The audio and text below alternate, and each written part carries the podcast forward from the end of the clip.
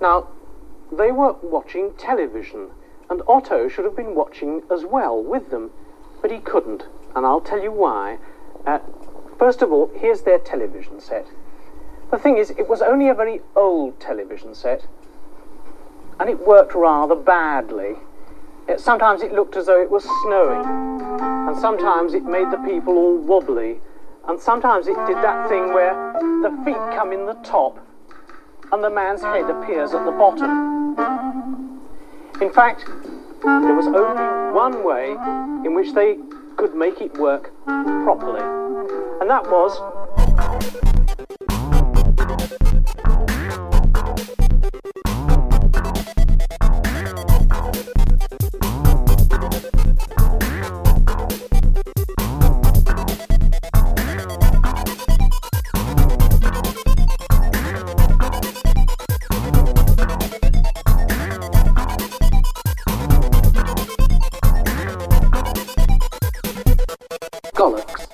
Hello, I'm Andrew. Hello, I'm Lisa. Welcome to episode 49 of Round the archives. Lots to fit in Yes. today. So Bumper we, issue. we won't hang about too long. No. But we ought to plug some of the things we've been doing since Yes. we last spoke. Yes, We've released more in conversations, we haven't have. we? Yes, We've done a fair bit for the Shy Life podcast. we have. and we've made our return appearance on Looks Unfamiliar. We have indeed. Tim Yes. Worthington's wonderful show. So Mhm. check that out as well. Yes. But to kick off, Martin Holmes tells us a story of Jackanory. Jackanory, Jackanory.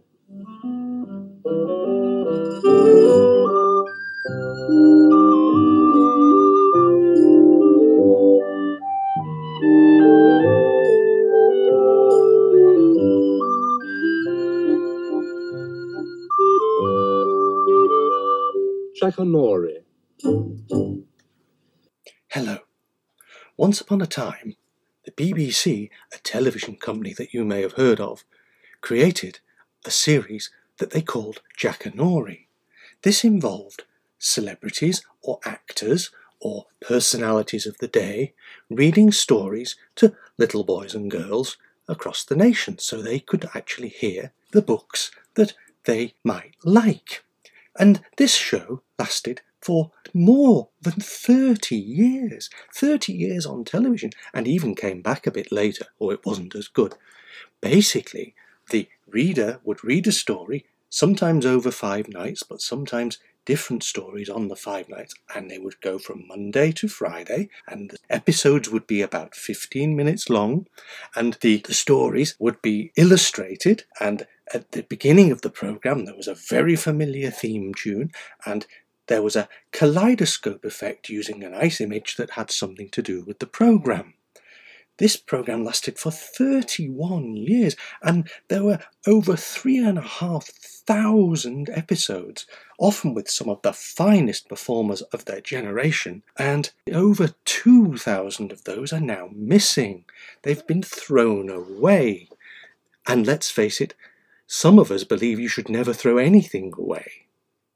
One little boy, a very long time ago, used to sit and watch Jackanory, and every so often there was a gentleman who appeared on Jackanory called Mr. Quentin Blake. Now, some of his episodes have actually managed to survive, but Mr. Quentin Blake was an artist and he used to illustrate children's stories and he used to write children's stories. But the stories he would tell on Jackanory involved him walking along a wall of paper and using a black marker pen to draw the stories as he went along. And I found that an absolute miracle when I was a little boy, and that's kind of possibly why I grew up to be an artist myself.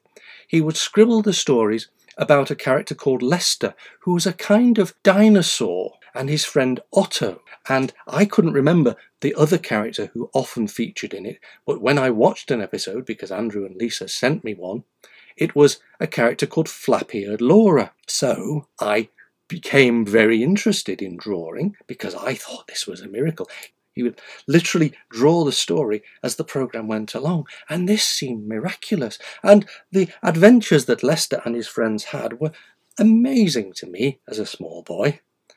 Now, the thing about Jackanory was it was presented by lots and lots of people that you will have heard of, including Denholm Elliott and Judi Dench and Martin Jarvis and Ian McKellen and Paul McGann and Earl Cameron and Peter Davison and Angus Deayton and Jan Francis and Mollie Sugden and Elaine Stritch and Margaret Rutherford and Peter Sellers and Miranda Richardson and Trevor Martin and George Melly and Spike Milligan and Richard Briers and Kathy Burke and Ed Bishop and Tom Baker and Floella Benjamin and Joss Ackland and Rupert Everett and Harry Fowler and Edward Fox and Stratford Johns and James Robertson Justice and Arthur Lowe and Joanna Lumley and Art Malik and Bob Roberts and Ted Ray and why did they throw them all away? Well, they didn't throw them all away. That's lucky for us that some of them still exist. But nevertheless, one generation and then another generation, and probably several generations, were introduced to reading by listening and watching Jackanory every night of the week after school. And as a way of getting people to read and engage with storytelling and books, it really was a fabulous, fabulous program. And we really, really, really would love to see more of it. Characters like Agaton Sachs, characters like Lester, the Matilda books by Roald Dahl, all featured, and they were all astonishingly good. There was a character called Littlenose, and the voice of the reader, John Grant, just shaped a generation. Some people were kind of alarmed by it. But Michael Palin wrote, Jon Pertwee, Patrick Moore, Lee Montague, there were so many people, and it is astonishing, really, that so few of them have survived. And I, I just, I, I think it's awful. Nevertheless, Jackanory was a fabulous, fabulous program. And if you can, find some time to sit down and be embraced by the phenomenon that is Jackanory. Thank you. Goodbye.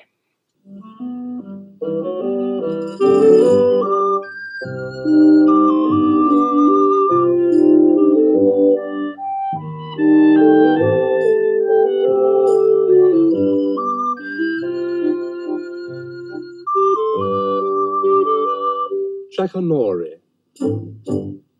Celia Johnson will be back in Jackanory tomorrow at the same time with another story about Baba. Now it's time for Blue Peter, 5 to 5. Many thanks to Martin for doing that. Yes, thank you, Martin. Yeah, I was looking at the list of missing Jackanories, mm-hmm. and there's some great losses there. Yes. I'd really like to see the Geoffrey Bayldon mm-hmm. one from 1974 where he reads Wurzel Gummidge again. Yes. Yeah, giving you a Bayldon Gummidge connection five years before, Yeah. you know, before he- the one that we know about. Or he's the Crow Man. I'd, I'd love Jackanory to be shown on BritBox or somewhere yes. like that. Might actually get BritBox then. Yeah. That's another Well, night. I don't see it being too difficult because you've only got like one actor to negotiate with, haven't you? Really? Yeah, but there's a lot of it, isn't there? I know. Yeah. Yeah. Anyway, uh, moving on now, we're going to do part one Mm-hmm. Yes. of our look at. Crown Court.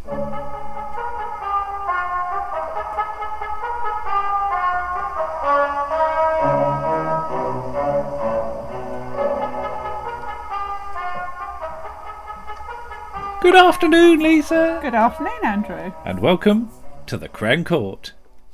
We've done a bit of Crown Court recently. We haven't we? yes. We, Yeah. I rediscovered uh, two of the volumes, and we've we sort of had a bit of a binge watch. Yeah. Today, and we're going to split this over a three-part article. Yes, just to make you stay to the end of the episode. Indeed, we're looking at Crown Court Volume Five. Yes. from Network with the three part story The Most Expensive Steak, steak in the World mm-hmm. Da Costa versus McIver. Yes. And the blurb says Argentinian Ranger. He's a ranger or is he a rancher? He's a, he's a I think they do call it ranger, but Yeah. yeah, he's, he's a rancher. He's, Yeah. he's, he a a, ranger's something in, in Dungeons and Dragons. Yes, it, it's something in Yeah. other things as well. Argentinian, I'm going to say rancher. okay. Senor Da Costa is suing Colonel McIver for 65,000 guineas after the latter allegedly reneged on a verbal agreement to rig an auction at Fulchester Bull Sales, starring Ronald Radd Dunklin, Dunklin, Dunklin, Duncan Lamont, and James Copeland, written by David Fisher, directed by Wojtek, original transmission 21st to 23rd November 1973. What do you think of this so far then? Uh, this is it's one we've seen before. Yes. And I remember quite enjoying it because it's quite a light one. Yeah. There's no sort of obviously it's a civil case, not a, a criminal case. Yeah. So there's no murders or anything like that. But yeah, it's it's quite uh, amusing. So Judge is William Mervyn. Yes, we have as, William Mervyn. as the Honourable Mr. Justice Campbell. Mm-hmm. And you've got Richard Wilson and John Alkin yes. as, as the QCs, The haven't you? QCs, yes. Uh, John Alkins, the plaintiff's QC, because that's so that means he's the one bringing the case. Yeah. And uh, jo- Richard Wilson is the defendant. Yeah, so so basically Ronald Radd Yeah, playing an Argentinian. yeah. Do you think he gets away with that? Just about. I would point out actually that um, John Alkin isn't a QC. No. Barry Deeley's not a QC. No, what is he then? He's whatever. Then he's just he's a barrister. Yeah. But he's not a QC, which means he hasn't taken the seal. Yeah. Okay. Uh, so Ronald Ronald Radd's in it come in his best sort of check jacket, Yeah, it's a very he? loud seventies check jacket, isn't Yeah. it? So yeah. And uh, he, he's got got being sued by No, he, no, he's, no, he he's is suing. He's su- that's right. He's suing James Copeland, Yes. who's come in his best whiskers. he has, yeah. It's this, this, this. I'd like to know if they're they're real or, or false. They look a bit false They to do me. look a little bit false. They're a little bit OTT. Yeah, it's it, it's it's yeah, it's um I have to say the jury in this episode they're not that great. no. The jury's a bit disappointing. yeah, sometimes the jury you, you get one in there that's sort of Th- sta- there's a woman. There's a out. woman in a in a sort of um in a dress. There's no oldish Yeah. lady. She's about the best one. Yeah. But there's no there's no real sights, is No, there? no, no, there's no, No. sort of long-haired, Yeah. brightly coloured shirt wearing Yeah. people. And uh, we said it's directed by Wojtek. Wojtek, yes. Mm. There's a really weird shot from the back of the jury across the set, and I don't know whether they're just accidentally picking up the studio lighting. Yeah. Or whether it's it's an intentionally arty shot. I genuinely don't know. It looked like sort of the, the cause it had a sort of halo on it. Like yeah, well, that's when you're because you, shooting for the that's sun. yeah, that's because you're getting the, the studio light. Yeah. yeah, and it's unusual to use that camera position. Can't use that too much. You burn the camera lens out. Yeah, and uh, maybe they've just jacked the camera up a bit too much. Uh, but yeah, we, we get the um we get we get the sort of layout of the of the storyline, Yes. don't we? So this ball sort of changed hands, didn't Yes, it? And then yes. and then it proved to be infertile. Yes, it couldn't couldn't service the case. Yeah, and I, I love the sort of exchanges between Richard Wilson and William Mervyn Yes. about the sort of biology of all Yeah. this.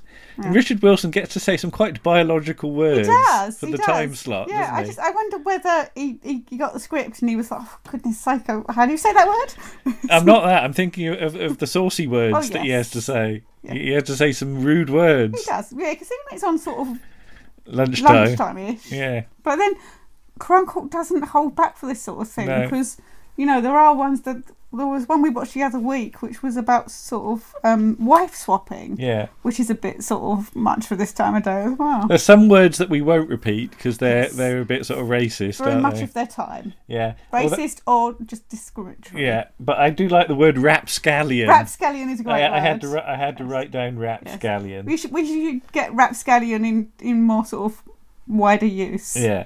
Um, I, I should say we should say about um, William Mervyn. He's he's in black, isn't he? He Black and dark blue. Black and dark blue. Normally he's in red, but you said that's for uh, criminal cases. Yeah, I think red it? is for criminal cases this and black is is for civil. is this is a civil one. Yeah.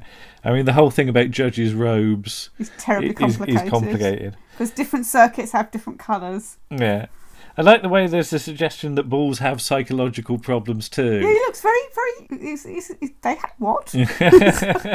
That's the end of part one advert break cliffhanger, It isn't is, it? Yeah, yes. yeah. But apparently, some bulls uh, suffer from shyness, don't Mm-hmm. they? And I, I like the way the camera just suddenly picks up Milton Johns sitting Yes. sitting there, Sort of grinning. and that's what happens a lot with Crown Court because Yeah. everybody has to sort of be there, don't they? Yes. And even if you don't necessarily get much to say in an episode, you, you you've got to be sat on the bench, Mm-hmm. Yeah, and and the camera will just A few shots. drift across. Oh, Yeah. there's Milton Johns. What's he doing there?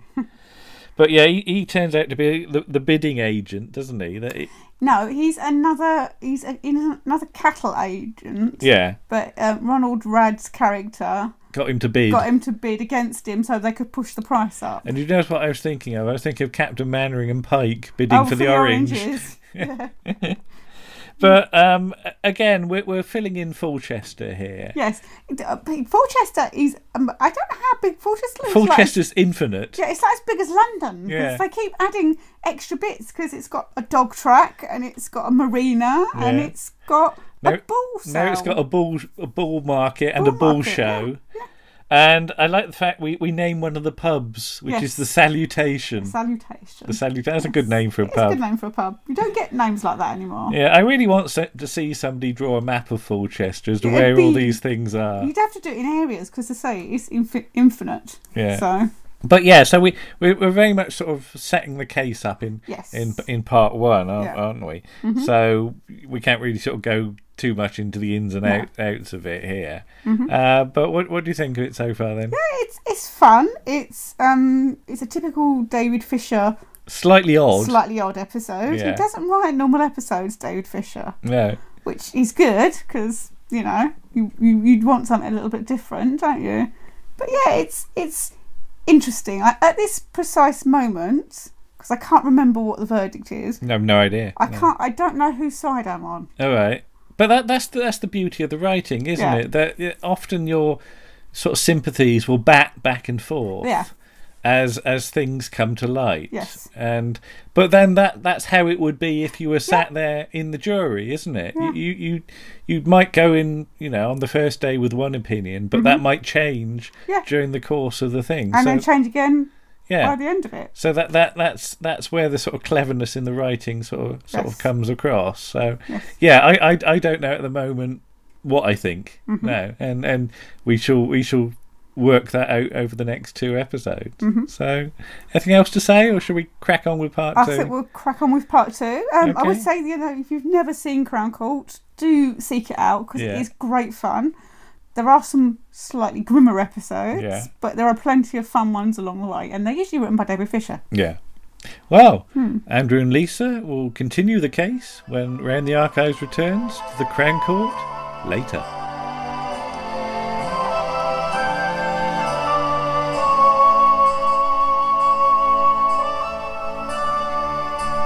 The case of DeCosta against McKeever will be resumed tomorrow in the Crown Court.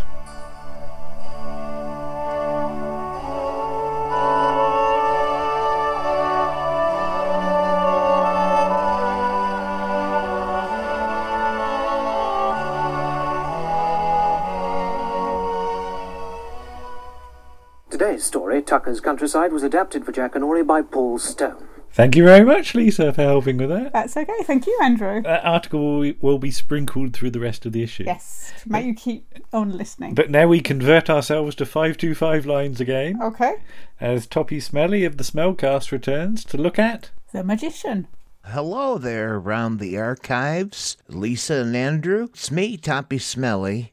I want to tell you about a very obscure American television series from the early 70s. Now, I gotta tell you, this TV series was right up my alley because as a kid in 1974, when this series debuted, I was something of an amateur magician. Yeah, I was one of those weird kids that did magic at birthday parties. So, when I discovered the show in 1974, midway through its run, well, I took right to it, and I've remembered it ever since. I'm talking about the one hour drama adventure called The Magician.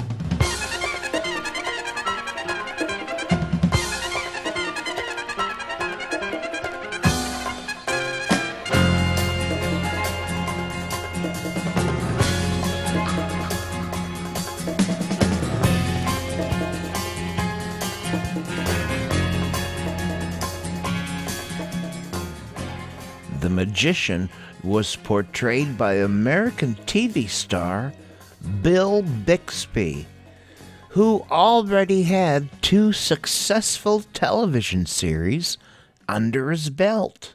Bill Bixby starred in My Favorite Martian from 1963 to 1966 on CBS television.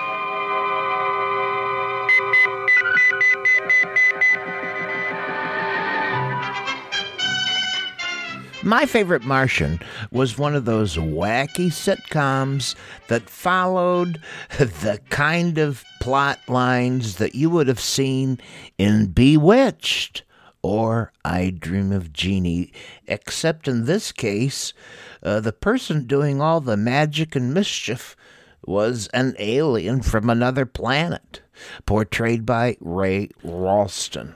And in the series, we find Bixby portraying a very likable bachelor. Bixby imbues the character with a winning personality, with Bixby himself developing a fine sense of comedic timing. After his successful run on My Favorite Martian, Bixby landed another role as a very likable bachelor. Debuting in 1969 and running until 1972, Bixby co starred with the young actor Brandon Cruz. This was the highly successful half hour sitcom called The Courtship of Eddie's Father. People, let me tell you about my best friend. He's a warm-hearted person who loved me till the end. The Courtship of Eddie's Father was based on a 1963 movie starring Glenn Ford by the same name, and in it, Bixby creates another very likable and sensitive leading male character. Most of the plot lines involved his son manipulating his father into meeting some new women that the kid hoped would make his father happy and sweetly himself a new mother. Bixby and Cruz were terrific opposite each other and cemented Bixby once again as a sensitive, likable leading man. Well, a very likable man, a very a sensitive man was exactly what the producers of The Magician were after. And they got him, Bill Bixby.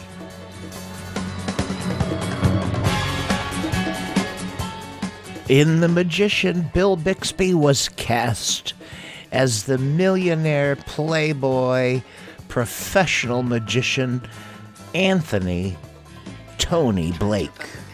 Offered me my old job back.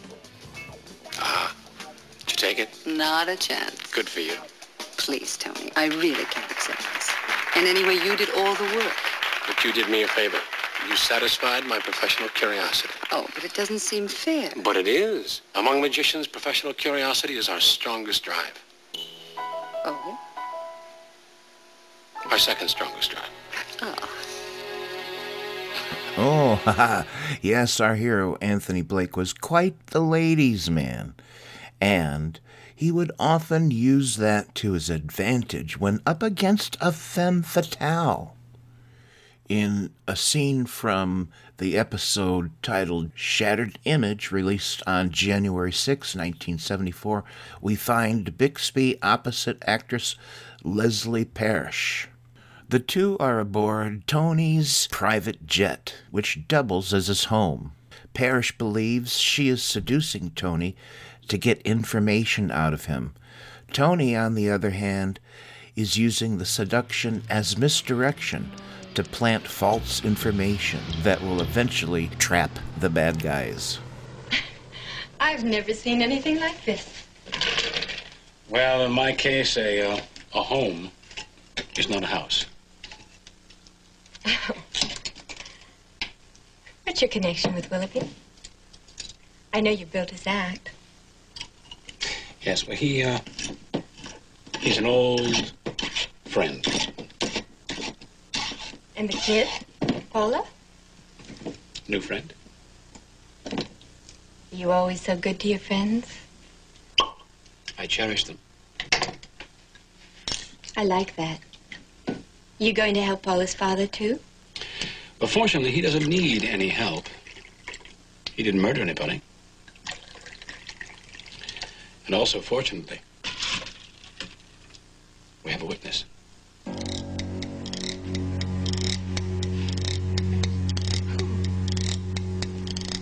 Can I trust you? What are friends for? Of course. Well, it's Paula. Yes. She saw the killing, and so I made an arrangement for her at 10 o'clock tonight. And so here we have magician Anthony Blake alone with a beautiful woman in his expensive jet home, applying her with expensive champagne and using his good looks, smoldering eyes, and sensitive voice to manipulate a femme fatale. Having solved the mystery and set a trap where later the actual police would come in and make the arrests. After all, Anthony wasn't a cop or a detective, just a clever magician. The idea of a non-violent crime solver and playboy millionaire were two of the ideas that helped sell this series to NBC. At the time, a highly sought after demographic were women. The networks kind of had the men all wrapped up, but there was a whole new audience out there to sell goods to that the networks were aching to take advantage of. And they were cashing in on Bill Bixby's proven record with the ladies, especially cultivated in the courtship of Eddie's father, to bring in female viewers. The other selling point to the network was nonviolence. This was a time in 72 73 that audiences were responding very negatively to the amount of violence on TV. Well, especially on Saturday morning cartoons, but also in general on their whole lineup of shows in prime time. So, to respond, networks were trying to do better by creating such hit shows as The Waltons or Little House on the Prairie. And in this project, The Magician, the network felt that they could have an adventure show, uh, someone solving crimes, getting into trouble, but doing it in a nonviolent way. So, when Anthony Blake did come up against criminals, often armed, he would defeat them using his brains, his cleverness, and sometimes magic and misdirection. In fact, the writers had a particularly problematic challenge writing the show to come up with scenarios week to week that this could believably happen. But they did, often quite successfully. So here's an example of what I'm talking about. In one episode, Anthony Blake has to rescue a woman in distress who is being restrained inside a recreational vehicle parked along a highway. Inside are two bad guys with guns. Now, I'm sure you, like me, would have no problem envisioning how a typical drama show of this era might have handled this scenario. Well, the hero would have come in by kicking in the door of the RV, using his fist to smash in the faces of the villains and rescuing the damsel in distress. But that's not how it worked on The Magician. So, how does our hero Anthony Blake resolve this dilemma? Well, he scopes out the scene and pre plans everything. The writers took advantage of the fact that he's a magician and a renowned escape artist, knowledgeable in the ways of ropes and knots and things like that. Once Blake conceives a good sound plan in his head, he, unarmed, puts his plan into action. He lures out one of the bad guys by creating a disturbance outside. When one of the bad guys comes out to investigate, he surprises him by slipping a slipknot loop over his wrist and quickly getting him on his stomach and tying his hands behind his back. And because of his knowledge of ropes and knots, this is accomplished in mere seconds. Once the first bad guy is outside helpless on the ground, shouting to alert the second bad guy who's still inside the RV, who then comes out to see what's happening to his friend. But by that time, the magician has disappeared and run behind the RV, dashed around to the front where the door is, and behind the back of the second bad guy who is trying to help his friend on the ground who's tied up, Blake slips inside the RV and drives away, thereby rescuing the damsel in distress. There's no real fight scene, no punching, there are no gunshots. But nonetheless, the audience is entertained with an exciting rescue in an action adventure series that was unlike anything else on TV at the time. Now, aside from using magic tricks to disorientate his opponents, Anthony Blake also used his knowledge of magic to gain entryway in all kinds of ways. If Anthony Blake was questioning someone in the middle of an investigation, as he was always doing, he might use magic to win over the person's trust or charm the person, make them more susceptible to releasing information.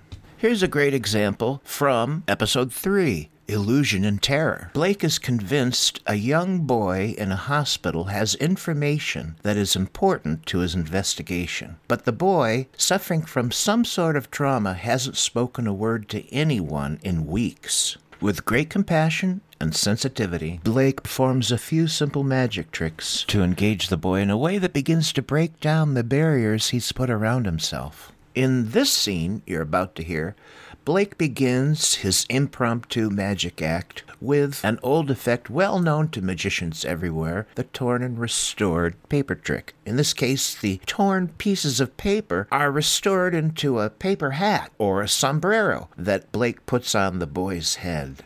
But it's not enough. The boy's not talking. Not giving up, Blake transforms a handkerchief into a puppet. And through his magic puppet, Blake encourages the boy to talk to him. Watch very carefully.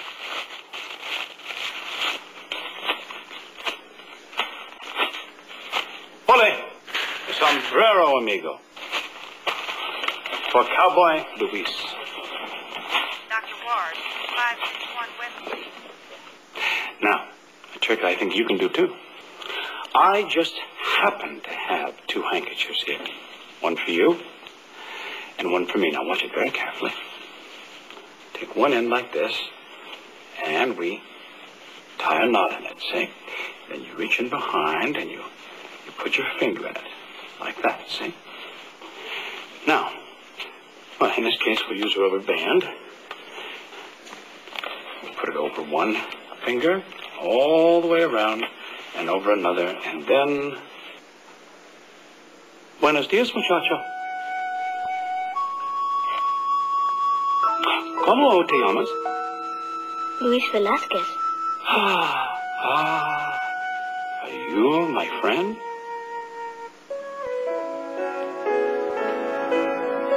See, we're friends. Bueno. So that's a perfect example of how the writers would incorporate magic into the storyline, and I think you can hear in Bixby's voice why he was so good in this role as the magician. One thing the writers took care of early on in the beginning was to provide a motivation for Anthony Blake to just be so damn kind and helpful uh, to everyone that he met. So a background story was established in only a couple of episodes and only in dialogue. The writers established that Blake was once imprisoned in South America on trumped up charges. But somehow Blake escapes the prison, along the way helping another inmate in a similar situation in the process.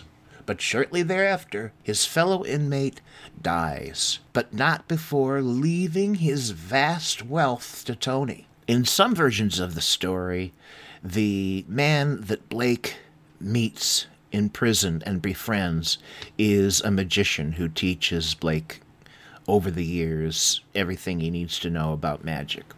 Either way, the writers establish that the long ordeal in prison and being falsely accused leaves Blake with both physical and psychological scars. For example, around his wrists, he bore the scars of where he was once shackled. At any rate, once Tony is free, he dedicates his life to helping friends in need or those who are in mortal danger, largely by his vast wealth and his skills as an illusionist magician. In other words, Blake just cannot countenance wrong being done to others, especially his friends whom he cherishes. Now, as much as I hate to say so, the magician did have its problems. Chief among them, a lackluster supporting cast that the writers kinda didn't know what to do with. Originally, the series had three main supporting characters. First of all, his trusty pilot. The next two supporting characters were father and son. First, the father, Max Pomeroy, an influential newspaper columnist, and Pomeroy's wheelbound chair son, who was an expert researcher. About midway through the first and only season, the producers made a change and got rid of Pomeroy for the most part and his wheelbound chair son, who we never saw again. they kept Jim, the trusty pilot, and added a new character who was Blake's assistant personal secretary slash manager slash valet. Uh, and uh, actually this character his name was dominic brought much needed comic relief to the magician. The other big change that came around at the same time is that the producers knew that they had set the magician up with his jet and uh, his car and this whole thing that they really only had the money to show once. And that was for the pilot. and they didn't film all of that much of the uh, the car coming out of the jet. You know, his uh, white Corvette, if I haven't mentioned that before. Uh, the magician drove a beautiful white Corvette with the uh, license plate The Spirit. At any rate, uh, the producer said, We can't afford to keep doing this. So a change was inexplicably put in. Uh, that, uh, well, Anthony didn't have his plane anymore, but he did live in L.A. at a real place called the Magic Castle. That's a real thing. It still exists today. It's a club for magicians and magic enthusiasts, members only. And uh, they decided that Anthony now lived on the top floor. And that was his home base. That was his home. And they brought in this Dominic character. And here's a clip uh, of uh, possibly, I think, maybe the first episode that featured the location of this real life place in LA called the Magic Castle. And also the first appearance of Dominic. Thank you very much. Now, the tradition here is that you say open sesame to the owl. Open sesame. See? Now, if I tap here, you see the ball leaves here. It's all in the power This of the place magic is fantastic. What is it? Think Well, this is the castle, and magicians and sleight of hand artists gather here, and civilians from all over the world come to watch. And you live here. Yeah, on the top floor. Yeah. Tony, how are you? Dominic, Dominic, how are you? This is Sharon Darnell. Dominic is our host. Not only does he have the world's finest cuisine, but a wine cellar tonight. He's always trying to marry, me. marry me off, don't mind him. Gilbert, any messages? Oh, that party from West Berlin called, thank you. Everyone is doing fine. Good. And Miss uh, Pamela Taylor also called. Want to know if you could play a little honeymoon bridge tonight? Tony, shall I um, get Sharon a table? Yes, would you? He'll get you your own private table. Fine. Who's Pamela? Oh, yes. Oh, our Tony is still quite the playboy. All right. To end my presentation about the magician, we got to talk just a little bit about the magic that you saw on this TV show. As the uh, producers famously wanted you to know at the beginning of many episodes, is that no trick photography was used in the performance of magic on the magician. All of the magic you're about to see is performed without trick photography of any kind by Bill Bixby, the magician. So the pilot episode kind of got away with a few things along those lines, and Bill Bixby made it his priority uh, to not have that happen again in the series and to ground the magic into real a real performance. And he wanted to do the performing. And apparently Bill Bixby thought of himself as a bit of an amateur magician. He had fooled around with it, I guess. And he wanted to do he didn't want trick photography. He didn't want shady things happen. He wanted the magic to be real in its performance. And so they brought in a consultant by the name of Mark Wilson, who made a name for himself in LA early on in TV broadcasting. Uh, he became one of the first regular magicians you might see performing on television uh, as TV developed. So, Mark Wilson uh, was the consultant. He taught Bill Bixby uh, behind the scenes how to do things, and I imagine also was part of uh, of how you know, they would consult him and how can we work a trick in here? How can we work this magic in here? And Mark Wilson, with his years of magic experience and knowledge, would come up with something that would fit into the storyline. So, folks, uh, to wrap it up, well, the magician never really got the ratings that the network wanted.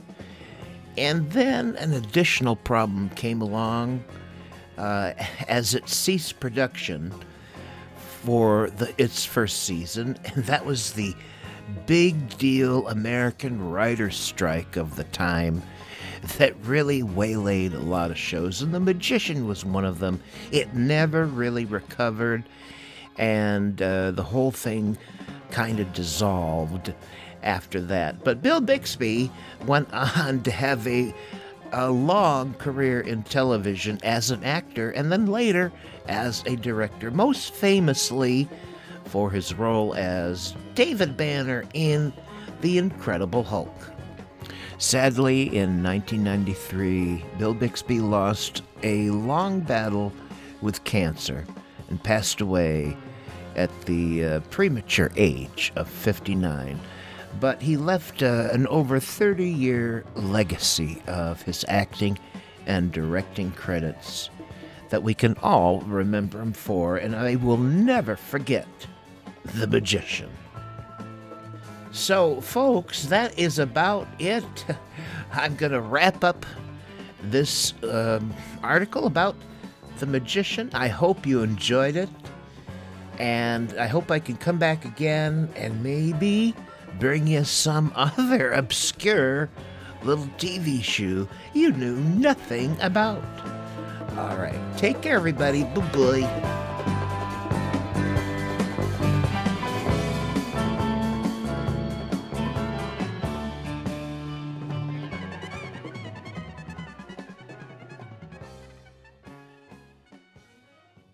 Hawkstone by Jay Williams was adapted for television by Roger Singleton Turner. Many thanks to Toppy. Yes, thank you, Toppy. Lovely to have him back and Yes. looking forward to seeing what he's got up his sleeve next time. Yes, he may return with Paul. He may be on his own. We shall see. Mm.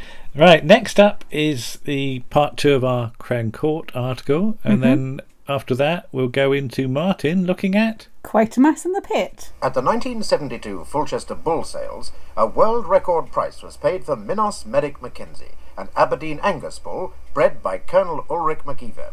The buyer, Angelus de Costa, claims that the auction was rigged at his own instigation by a cattle dealer and agent, Gus Enderby, with Colonel McKeever's consent. Gus Enderby is now in the witness box. Let me make myself quite clear, Colonel McKeever. This is the last occasion in which I will tolerate any interruption. Welcome back, Lisa! Thank you, Andrew. Crown Court, episode two. Yes. first thing I wrote down was there's a lot of pointing going on. There was the a lot start. of pointing going on. It's the it's the public gallery, isn't it? It's the background extras. They're all gesticulating They at, are. at and things. They've all got good sideburns and moustaches. Well, the men, not the lady. It's one lady, but yeah, they've all got sort of good moustaches and beards. And, uh, well, sideburns, not beards. Uh, and we, we start off with Milton Johns where we left do, off, don't yes. we? And he, And- get, he gets quite a good showing, He doesn't does. he? He's doing his best oily Milton Johns esque acting. Yeah, that's the thing. If you re- like recognise him from Enemy of the World or, Yeah. or something, it's not a million miles away, No. is it? No, he always seems to play those kind of parts. Yeah, but yeah, I mean that's why the casting is so good in these, isn't Mm. it? You, you get you get you get decent parts for people. Yes. Um, yeah, there's and- not a lot of guest stars, but they get a lot to do. Yeah, and uh, um, William Mervyn's uh, not putting up with any interruptions, is he? No, no, because the, the, the, the shot is um, uh, James Copeland as, as Colonel McKeever standing and pointing. Yeah. And I wrote down a few choice phrases like pipsqueak Yes. and Jimmy Riddle. you don't hear the phrase Jimmy Riddle enough these days, you don't do you? know. It's not Yeah. polite to mention it. Though um, William Mervyn is grinning at one point, Yes, isn't he? is, The, the yeah. camera sort of cuts to him, and I, Mm. I'm assuming it, it it's acting. It's Yeah. not William Mervyn co- Mm. but you never know, don't you? Um, but I, I wrote down that um, th- this is this is in some ways Jack and Jackanory for adults, isn't it? Yeah, You know, it uh, yeah. we, we've talked about Martin talked about Jack Jackanory Mhm. earlier. Yeah. But because of the structure of the show, you don't get Mm-mm. to see the action. No, we can't. It Yeah. would be too expensive. The nearest you occasionally get to it is a few black and white photos. Yeah. Although we did see what was the one at the with the party. Oh, the, the one with the wife swapping. Yeah. Yeah, they did a tiny bit of filming Yeah. uh, in somebody's back garden. of a barbecue. Of a barbecue with about six people Yeah. all clustered together to make it look more. But here it's very much story, not action. You're being told what happened. You are, And yeah. of course, because you're told by various sources, it never quite joins up. No, because it's obviously from their Yeah. individual point of view. But yeah. But yeah, Colonel McKeever gets in the dock, doesn't he? And Yes. you have this thing where they ask what religion you are. Yes. And often it's C of E. Yeah. Um, or, or there is no religion or Yeah. Roman Catholic or whatever. Yeah, because if you're an atheist, you have to affirm, You have not to swear. affirm, yeah. But Colonel McKeever comes out with the original successionist Kirk and pacifist. Pacifist, yeah. And then that's never picked up again. well, not yet. I don't No. know whether we'll, we'll deal with it, but it, it, it's just wonderful that that is the end of part one Cliffhanger. advert cliffhanger, Yeah. isn't it? It's mm. a really weird place to put It that, is. but Yeah. But hey, but then the cliffhanger at the end's quite odd yes, as well. it's all, bit all over the place, this Yeah. one, isn't it? But I love the fact that his pet name for the, the bull is Dougal. Dougal, yeah. So you imagine a b- big hairy thing. Yes. Yeah. I ma- I remember once years ago we were in the middle of the country and, and I saw a huge bull on the horizon and I was scared it was going to get in the car. Okay. It, it was a big thing with horns. Right. Yeah. I quite like bulls though. Bulls are all right. Have you ever met a bull up close? I've never met a bull up close. I've met cows. Yeah. Cows are very intelligent. Cows have acted in Sutton Yes. Park. Cows yeah. will come to see what you're doing. Especially when you're filming. Yeah, because yeah. they're really nosy cows. But I like this this thing that um is that Ronald Radd needs the like the biggest yacht and the Yeah. best ball and the blonde with the biggest And dot gets, dot dot. he gets cut off before he gets to finish that sentence. Yeah. There's a lot of sentences he doesn't finish because he says that little I didn't say it, my lord. and there's a reference to the pudding club as well. Yes. There's a nice little po- point here about how um, if you do a test Mm. on a bull or something, the results of that test are only valid on the day you did the test. Yes. The results might have been utterly different a day before or a day after, Yeah. and that's well worth pointing out in the current Yes. climate. Yeah. That test testing can only give you information on the point of that test when it was when it was made. Yeah. Yeah, Right. and uh, um, the, the tapes, I would say, uh, this episode two, I don't know quite what's going on, but there's there's a Mm-hmm. bit where they seem to have done a slowed down shot of Ronald Radd, Mhm. almost as though there was a tape fault. Yeah. And I think what's happened is they've got the sound for it, but there's some picture breakup. Yeah. So I think when making the DVD, they Hmm. just slowed the shot down so you don't get a horrible Yes. sort of picture dropout or Yeah. something. like that. I'm, I'm not not in entirely sure. And I do wonder if that's what causes the abrupt end as well. possibly. Well, I don't know. I know because Richard Wilson's about to say something, isn't And, he? and it cuts. and it cuts off. And I wonder whether they realised in editing the Yeah. episode was overrunning. Maybe. I don't think it's a it's a, it's a, a tape fault at this point. I think it's just oh blimey, we need to put the cliffhanger in because I, I get get the feeling the show's not allowed to overrun its No, its slot. slot. So, so it's all very locked down. Yeah, because it's about it's about sort of twenty four minute slot, isn't it? Because obviously you, it's it's a half an hour um, transmission slot Mm. with a advert, Advert break, break in the middle. middle. Yeah. So But what do you think of this part two then? yeah, I, I I like it. Um, I think I'm uh, currently on the side of the Colonel, who's coming across much All right. better. Okay. I think because Yeah. he's got a sense of humour, maybe. Okay. Yeah. Well, we'll see how it but goes. But we'll see if it swings back again. Yeah, next time. I, I'm I'm a little undecided at the moment because the the trouble is it- is is all this shady business in the rigging of the auction, isn't Yes. it? And like nobody's denying that it. No. You know that. it, Well, Colonel McKeever says he doesn't know anything Yeah, about it. yeah, so but, uh, uh, it's definitely going on between uh, Ronald Radd and Milton Johns' characters. yeah, but again, because you've you've filled in some detail about like that Milton Johns' past history with the Yeah. Colonel as as well. Yeah. You know, as he sort of got a long term vendetta against Yes. him, and and that's the whole thing about when they say about reasonable doubt. Yes. And yeah, the the idea of reasonable doubt is such a vague phrase. Mhm. Um, a good writer like David Fisher can can just fill in a few background details Yeah. and just colour the characters Mm. that you do start to wonder what is Yeah. what is going on, and Mhm. and and that's why I think Crown Court really works. Mhm. That essentially nothing happens No, for three episodes, no, does it? there's no big real dramas, yeah, is there? it's just character and dialogue and, and good actors and good directors. yeah. And yeah, we'll, we'll say about Wojtek, the director, I think in in, in part three. But Mhm. yeah, this this one, I mean, I don't know. it- It's I don't know whether any Crown Court plots are, are, are remembered by the general public at all. Probably not. Because I think Crown Court is barely remembered by Yeah. the general public. It's remembered quite fondly by a certain age group Mm. of people who would have seen it when they were off school school sick. sick. Yeah. So it's I think a lot of Crown Court is is um in people's memories is associated with Lucozade. Yeah, but my memory of it is that I'd see it listed and assume it was real. Mm. I didn't. I don't think I even realised it was fiction. Okay. So I'd see it in the listings and go, oh, I don't want to watch that. Mm. But having come to it so much later, Yeah. I'm just slightly annoyed I missed it all the first time round. Yes, I'm yes. not. I'm not sure how glued to it I would have been. Not- No. Uh, but but now just dipping back into it again. I, oh, this is so clever. This It's, is. it's about time that Network released some more. Really, I think it's quite a hard series to release. But could could you see it being done now?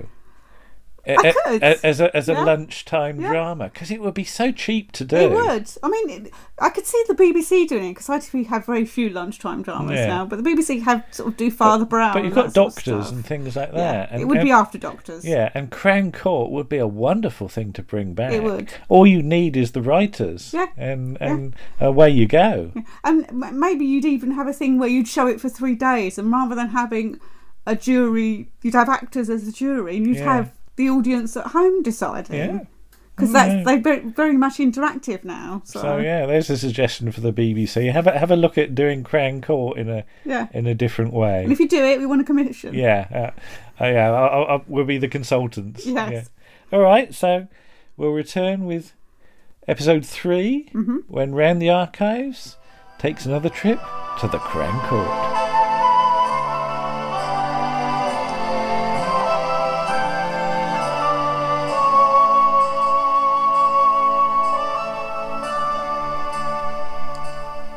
Case of Da Costa against McKeever will be resumed tomorrow in the Crown Court.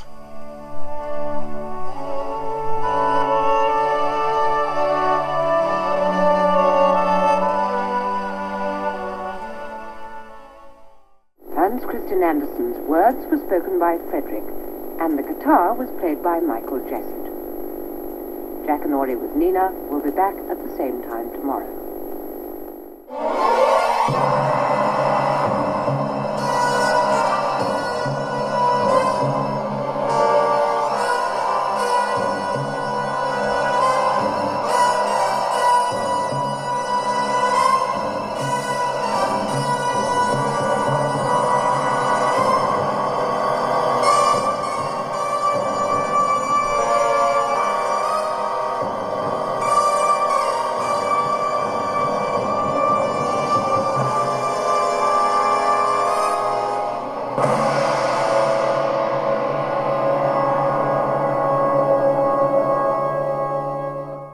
Quatermass and the Pit, Episode 5, The Wild Hunt.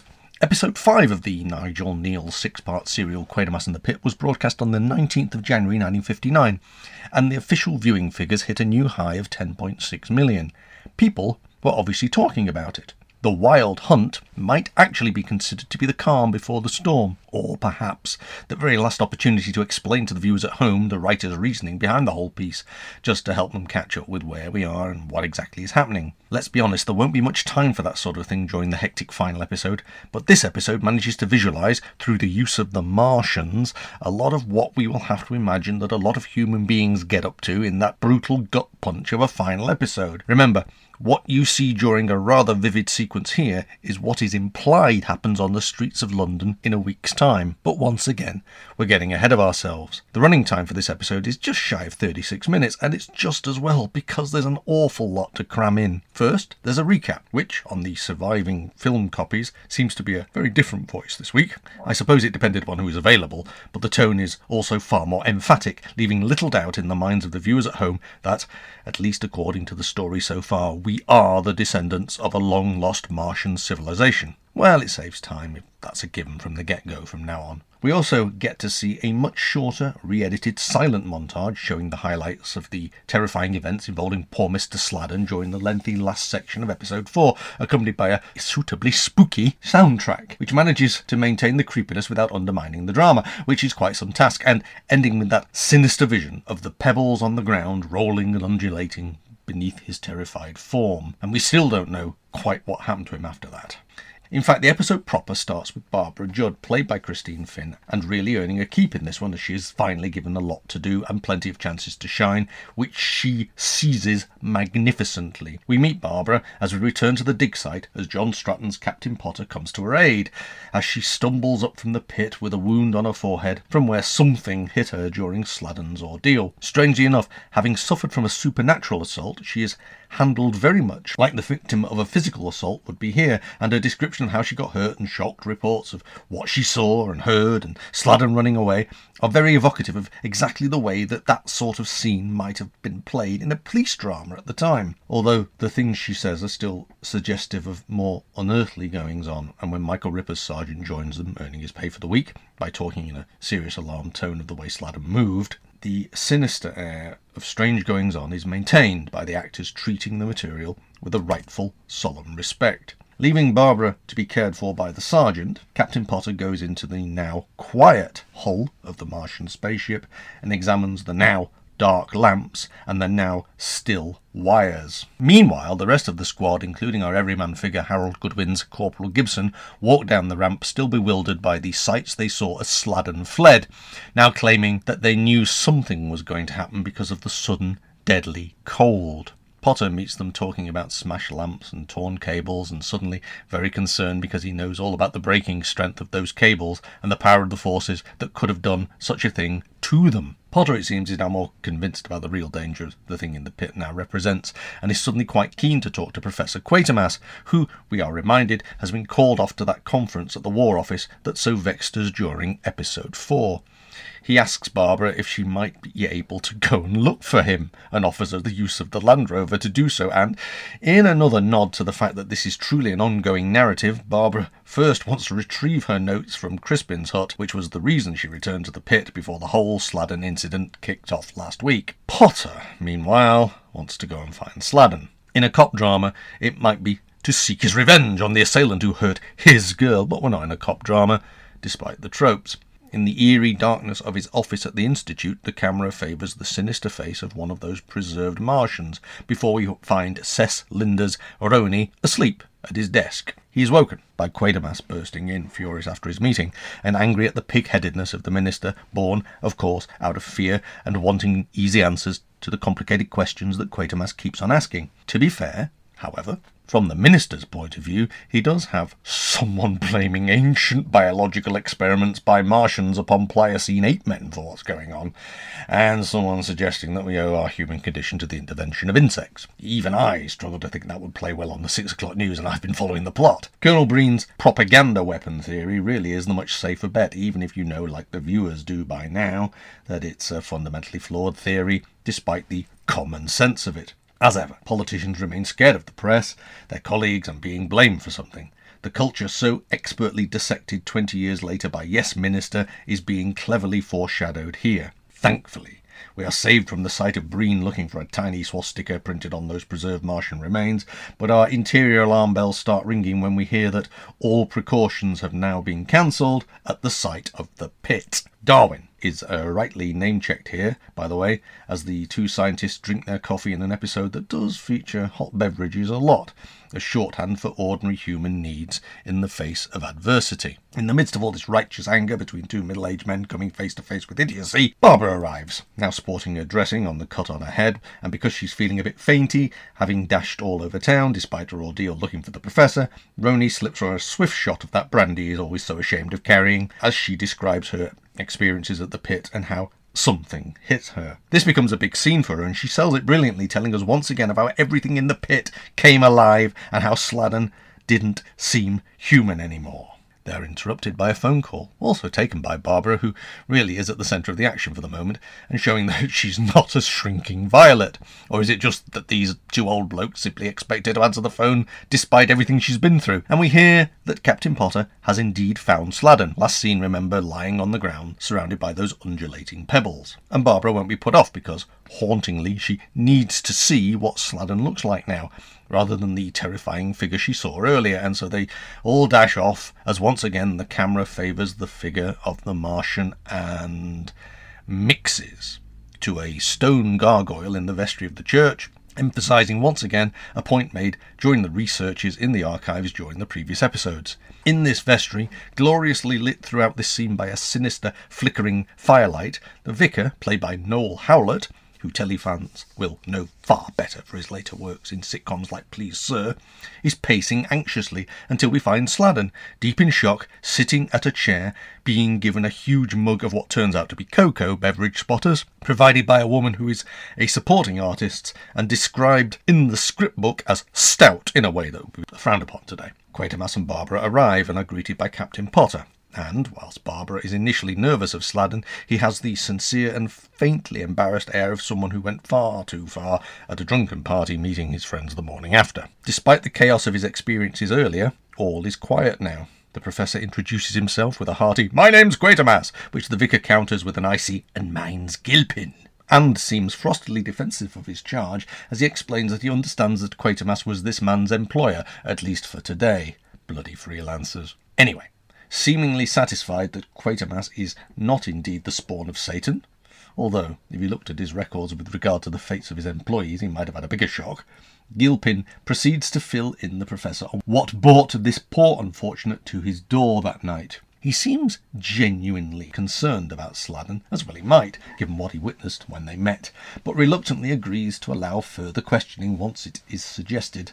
that there might be further danger in waiting. Potter and Barbara share a small bonding moment as the cast rearrange themselves. More cocoa is poured, and because it truly is an excellent performance by Richard Shaw, his calmness turns to quiet fear and then outright terror as he is pulled back into the memory of running in fear from a vision of creatures like the ones they found in the hull, becoming one of the creatures himself, and a description of ancient Mars jumping and leaping and the huge places reaching up into a sky of dark, dark purple. Then the strange, sinister radiophonic noise that we have started to associate with the more terrifying moment starts up again, and a fire poker, suddenly possessed in much the same way as the objects at the building site, falls crashing to the ground, breaking the spell and allowing the noise to fade to nothing again. The same thing all over again, only on a far reduced scale. The room seems suddenly colder, as does the vicar's mood as he starts to preach, and is interrupted by Quatermass suggesting that whatever the vicar thinks has possessed Sladen might very well have always been lying dormant within him and all of us. This gives the vicar something to latch on to, and as he starts to babble about the difference between faith and science and fashionable explanations for the inexplicable, he seems genuinely surprised to find Quatermass agreeing with him about the nature of evil, albeit an ancient evil that has been lying buried in a pit, mostly undisturbed, for five million years. For life on ancient Mars is precisely what he believes Sladen experienced and described to them, and whilst he really wants to investigate this further, he suggests an experimental reconstruction of what happened that night should be attempted back at the pit.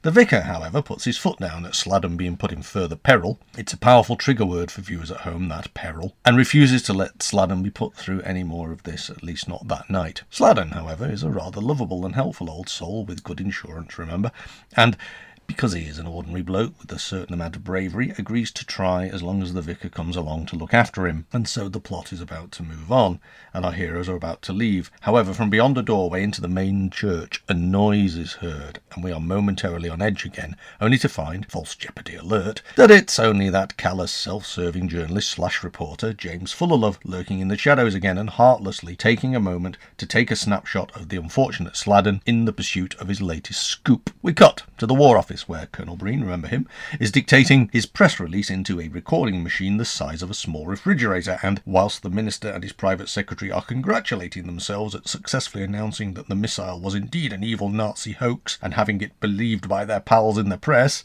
again, little changes does it, Captain Potter bursts into, well, bursts their bubble. This brief scene serves to cover the move as Quatermass, Roney, and, making himself surprisingly comfortable in Roney's office, James Fullalove, explain that Potter is unlikely to have any chance in getting the War Office to retract their statement, which rather cleverly serves to explain the scene we have just witnessed without it needing to be any longer than it was. Then we are introduced to the device as we see Roney and Barbara tinkering with the purely experimental optic encephalograph plot device that will drive much of the story for the rest of this episode and serve to demonstrate a hideous massacre involving space aliens without the need to actually film a hideous massacre involving human beings next week. Because we see it on ancient Mars, so we can imagine the streets running with those rivers of blood. But I'm getting ahead of myself again, aren't I? Anyway. This device gets a quick test, a lot of explanation about how it's supposed to work, whilst journalist, no, reporter, same difference, James Fullalove discusses the fact that the missile, or whatever, in the pit is far from inert and seems capable of turning vibrations or electricity or energy from any source into something that affects people. This is important stuff, people, so take note.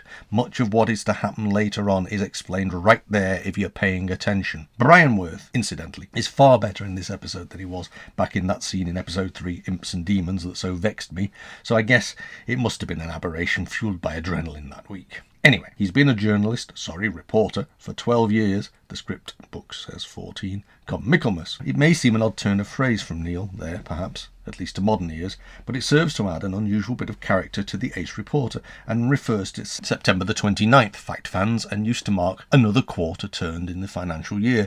So it does make sense for someone to mark their career by it. Anyway, it prompts a bit of a natter about press coverage of paranormal activity, poltergeists, and telekinesis, as well as a bit of business with a mug of tea beverage spotters. And as the old professor looks once again at that old preserved Martian cadaver, throws in a few notions about second sight and the ability to put images into another person's mind, just in case the viewers might think the stuff that follows is actually starting to get a little bit too far fetched. And, of course, their discussion about the nature of the hull itself, Barbara's admission that she felt things, and how there are vestiges of ancient life on Mars that we all carry within ourselves is basically the entire plot of the story, explained in full to a secondary character in an almost throwaway little scene in episode 5 of a six part serial, as the interesting stuff seems to be going on across the room. Exquisitely done. Interestingly, it is James Fullalove who gets to utter the immortal line So, as far as anybody is, we're the Martians now. And almost nobody bats an eye. Instead, the fiendishly science fictiony bit of kit is plonked upon the journalist's, sorry, reporter's head, and they run a proper sci fi moment of a test to see whether they can see the lamp that he can see. And Roney's genius is displayed for all to see as they decide to tinker with the device a little bit more. And so the next day dawns back in the pit, and the Reverend Gilpin is inside the spaceship looking at the markings of ancient evil and looking at the very spot where Sladen's unfortunate journey began. Outside the ship, Quatermass is in the full optic encephalograph kit, and with that and the pit location itself, we do wonder whether this is a film insert or that fade out was originally far longer than it now is. Anyway, Gilpin is carrying a briefcase. You don't see those very often these days, do you? And explains to Fuller that he thought he might have to try a bit of exorcism with the old bell, book, and candle.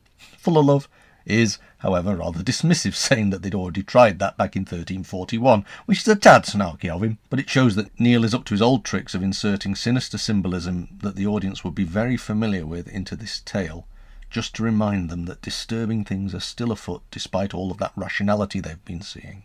The machine is tested, and the observers can all see the hut that Quatermass is seeing, and bravely Sladen is there to tell Quatermass precisely what it was that he did the night before. Before. Barbara is also there, bravely helping to set up the recording equipment in the place where she was brutally attacked only the night before. They really don't appreciate how much Barbara does for them, these boffins, do they? Quatermass enters the spaceship. The power is cut, and it begins. The twisting wires, the unearthly sounds. Sladen is immediately entranced again and has to be calmed by the vicar. Nothing is being transmitted through Quatermass, but we notice that Barbara is also stumbling blindly towards the ship with that strange possessed walk that the Enchanted have, and she announces that she can see the Martian vision, and as they struggle to get the device onto her instead, the vicar has to fight to restrain Sladen, who is starting to panic and Fullalove sees the images from Barbara's mind start to appear on the screen as all hell is breaking loose around them once again, ending with a shrill scream as they finally wrench the device from her head and normality is restored. The vicar is furious at what they've put these people through, but it is Sladen who announces that it seemed different this time and pointedly mentions all that killing. And then, whilst Potter gets another moment to act all protective of Barbara, Breen arrives unexpectedly, having heard that there was some kind of insane Quatermass experiment going on.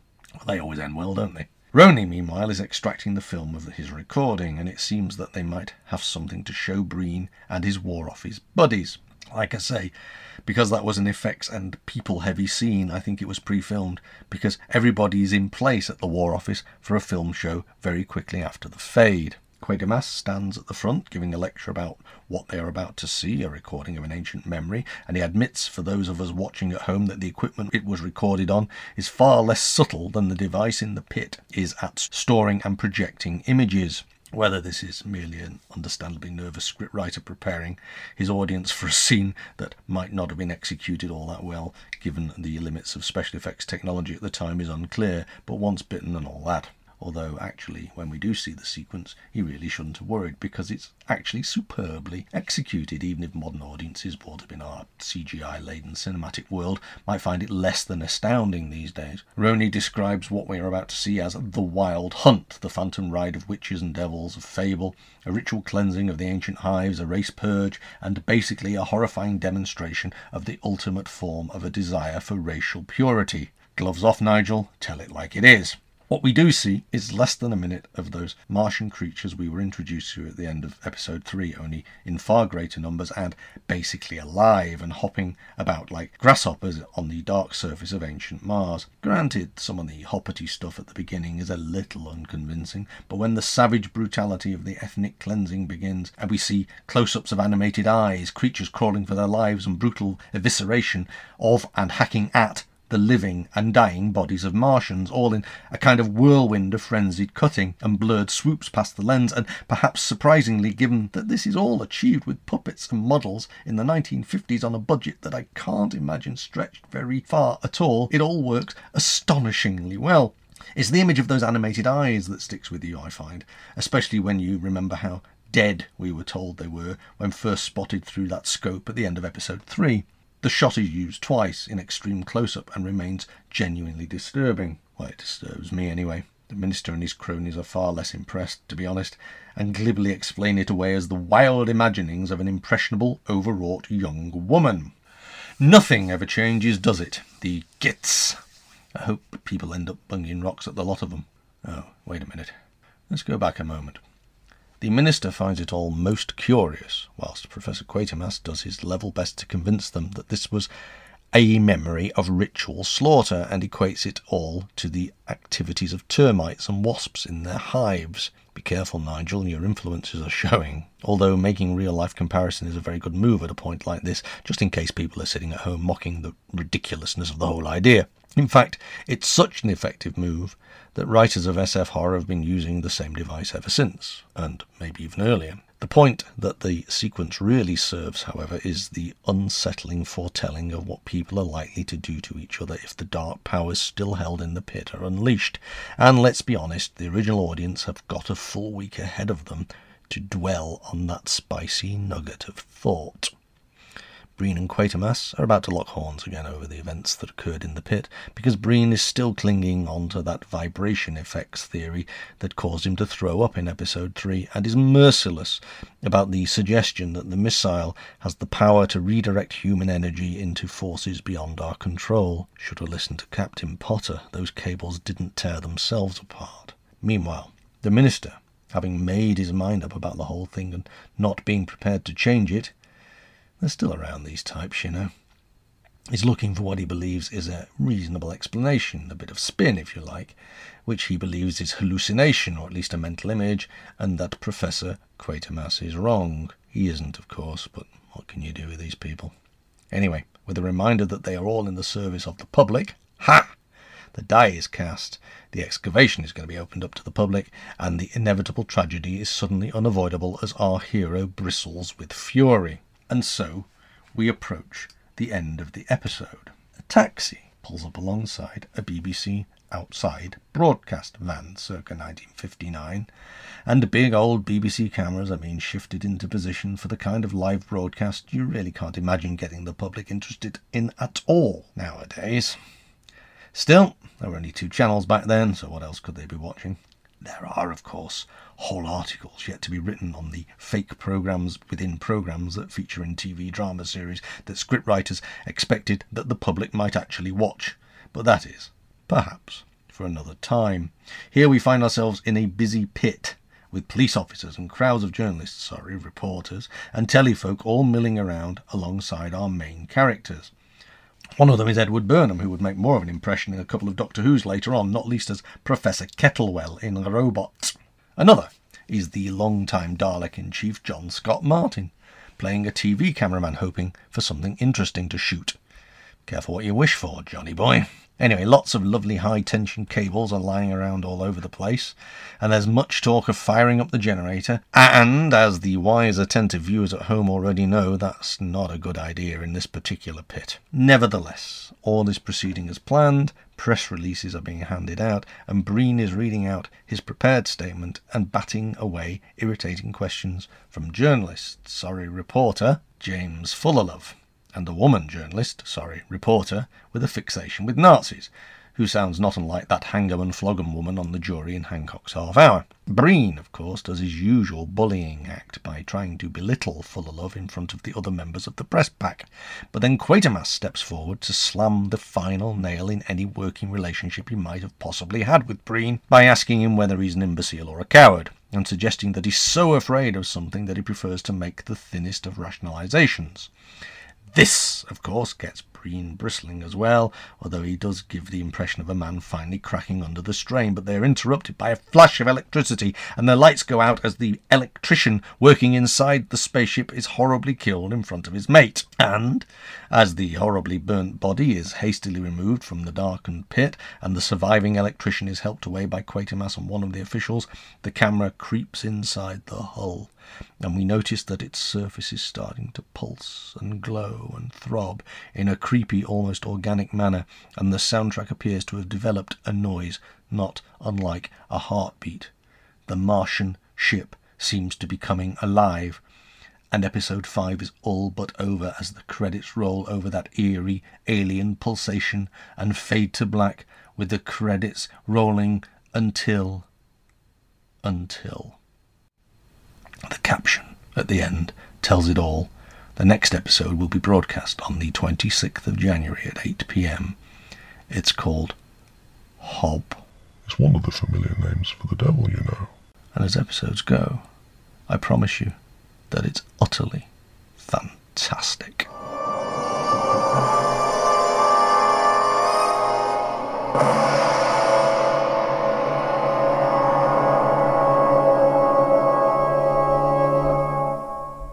John Stride is a national theatre player, and today's story was adapted for television by Paul Ciani.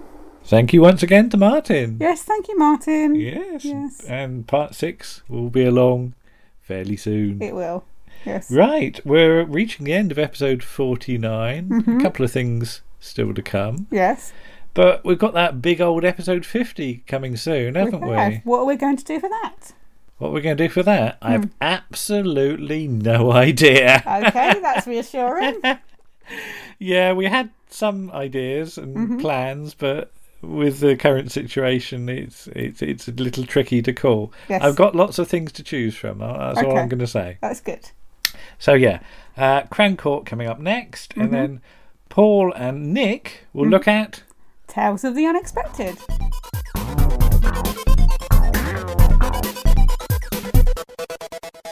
Welcome back to the Crown Court. Hello, Lisa. Hello, Andrew. First thing I wrote down for episode three, I put I put wigs with tails. Yes, because the first shot is from behind. Yeah, There's a lot of interesting shots in this episode, actually. yeah. I- Cameras all over the place. Yeah, you, you, you get to see Richard Wilson from behind, You don't you? do. Which you don't often get to see. No. So we start off with some Quatermass links. We do.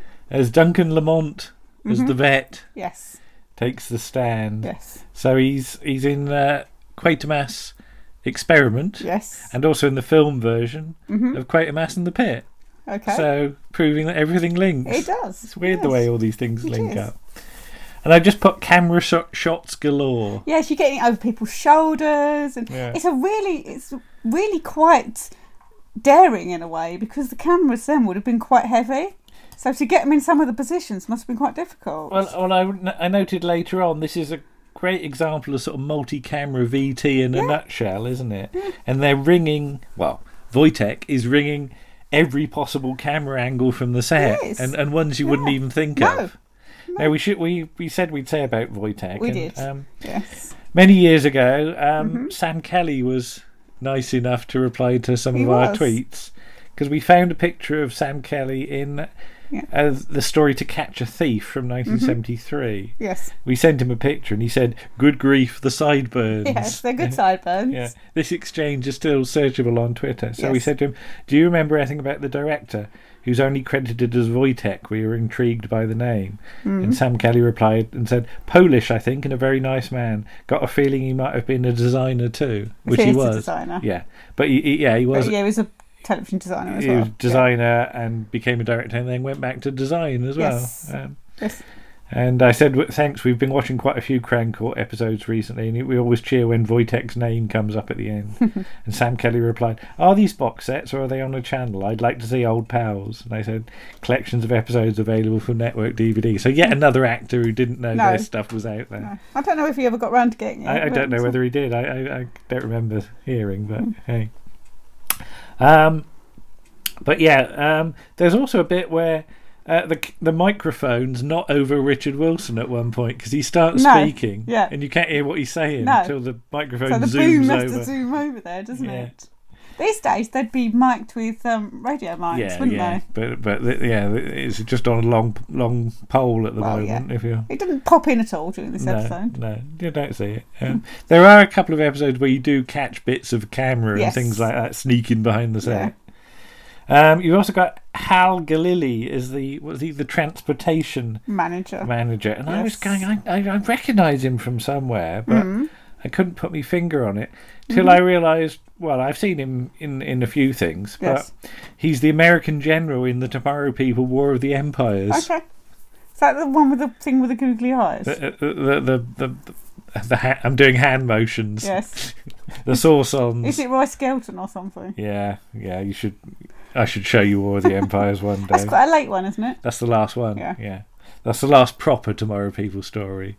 Yeah. Okay, let's not get into that. Let's not get into that argument. Um, but yeah, he, he he's sort of brought on as as a witness, but there's meant to be some bad blood between him and Ronald Radd, yes. isn't there? And it's quite unfair to his character Yeah. because uh, Mr. Deeley. He sort of smears him he a bit, smears doesn't him he? a bit, yeah, and obviously he can't answer that accusation because it's not to do with that. He- He's been accused of stealing engine parts yes. worth four thousand dollars or Yes. something.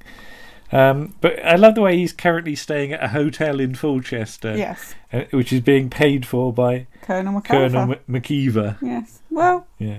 you know, he's his witness. Obviously, Mm. that would happen. But this episode is, is structured very nicely, and It you is. get the last few bits of Yeah. e- evidence in part one, Mhm. then you get the adjournment and the all stand bit as we Mhm. go into into part two, and we get the summing up, don't we? We do. And Yeah. unusually, I would have thought he would have gone for um, the, the the judge would have gone for Mr. Deeley first because he's they're bringing the case. Yeah. But he doesn't. He goes for the you know uh, Richard Wilson, Jeremy Parsons first, who's Yeah. the defendants. Yeah, I mean, I, I I noted that Richard Wilson says it's an unusual case, but to which Yeah. I put, aren't they all? Yes. Because Yes, there are no normal cases in. in it's just imaginative writing all the way, isn't it, It with is, Crown Court? yes. And yeah, Yeah. some of the bonkers plots that we've some seen. of them are crazy. Yeah. Yes. But it, it's a nice um, sort of summing up, which says uh, money or vanity, which is the Mhm. most important, Yes. um, and the driving force behind these cases. Mhm. Um, who needed the money? Mm. Well, technically, the colonel needed the money because you found out all this stuff that he's been like sort of in debt and, and things. No, and, he lost some money on the stock market. Well, he, he had and he got he got he divorced. got divorced. We we lost money in a company that went into um, liquidation. yeah, a property company. Yeah, it? and then he lost money on the stock market, and yes, and then he got divorced. Mm. But as he points out, the money you got from the sale of the ball is nowhere near what would cover the price of his herd and the price of his farm and, and the land. So you have to balance out whether the money he got would compensate for the money he might lose by being branded a not very good breeder of cattle. Mm.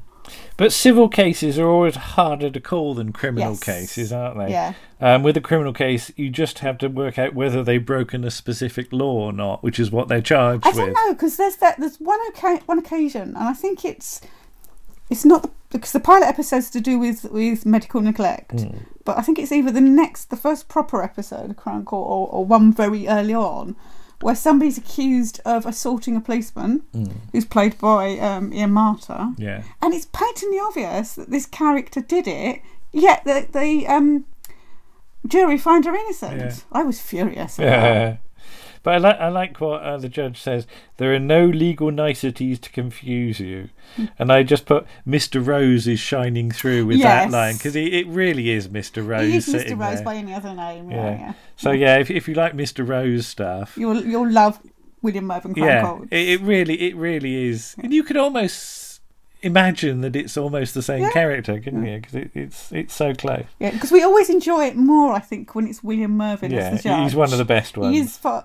I mean, because you, you also get um, uh, John Barron. Yeah. He's always grumpy. Yeah. He always looks like he's he's not comfortable Yeah. sitting there. Um, and Andre Van Gyseghem, Yeah, who he's okay, but he's not as much fun. yeah. And then later on, you get sort of Frank Middlemass and Richard Warner and all sorts of different people. So But yeah, basically, whom do you believe? And Yes. that's the thing. So we get the verdict, and I won't spoil no, how it works. No. But I, I just I just wrote hubbub at the end. yes, there's a lot of lot of And which I think is is is It almost feels like ad libbing, doesn't it? yes. Yeah, because yeah, the, the the colonel sort of get gets a flask out, and and all sorts of stuff Hmm. Yeah, goes and- on. There's a load of actors' business, Yes, isn't there? the other ones are all going off. Yeah, and I, I, I just wonder whether they'd sort of vaguely sketched in what they were going to do for both verdicts. for both verdicts. because obviously they don't know what the verdict's No. going to be. They have to plan something for both endings. Yeah. But but how much is left to the actors? And it did feel very loose. It did. And I liked Yeah. that. Yeah. There were so many actors just doing stuff on Yeah. screen, and you almost have to slow it down to see what the hell's going on. So I really, I really liked that. That sort of, it's, it's not a mess. It's just, No. it's just sort of very realistic, it's isn't natural. it? It's Yeah. what would happen Hmm. at the end of a case when everybody's Yeah. commiserating or And are they just trying to get as much in shot as possible Yeah. Mm. at the end? Just sort of move the camera about a bit, you know. But I really enjoyed that. Yeah, it's Um, great fun. yeah. Crown Court, particularly those episodes, because as I said in the first part of this, it's it's it's not too heavy. No. because there are some of them. There are some of them we still haven't watched because you read the description and go, "Oh, that's going to be." But sometimes they're not as bad as you think they're going to No. be. Actually, we've read some description. Oh, I'm not sure about Yeah, I this. think the only one we probably won't ever watch again is the info, inficide or murder one. Yeah. which is very depressing. Oh, that that that very that, dark. That is that is dark for Yes. lunchtime, isn't it? Yes, yeah, very yeah. dark. So yeah, that won't be doing. Well, it's again. dark for nine o'clock. Some of it. So yeah, These days, you would not get away with doing that in the daytime. yeah, yeah. No, because it's it's yes, it's. Very But it is a remarkable series. It is. And although some of the discs are now proving actually hard to find, They it- are. It's a great shame that Yes, some of them have gone out of print. Yeah, but there are still some discs available, and Mm. I think it, it's very much the case that if you enjoy actors of this period, Yes. you're gonna find some stories with some of your favourite actors You in, in these, and that Yeah. that's what you go for, Yeah. and you just get to see them, and I think they have fun recording I think them. they do. They look like they're having fun. Yeah, that, that's thing. I, that does come across that it's just a few days' work, Yeah. maybe, but you it get probably didn't pay much. yeah, but you you've got some good parts Yes. for, for good people to get their teeth into. Yeah. Yeah. So there we are. There's there's the Crown Court, and uh, Mhm. we would say treat yourself to a few. Yes, Yes. you know, track them down. Well, you don't have to track them down; they're available quite freely. Yeah. But yeah, have a look, buy one set, and see if you like it. And if you do, you know, get some more because they are very addictive. Yes, indeed. Okay, right. We'll say thank you, and uh, Mm-hmm. see you later. Bye bye. Bye. Join us again next week when our cameras will be back to see another case in the Crown Court.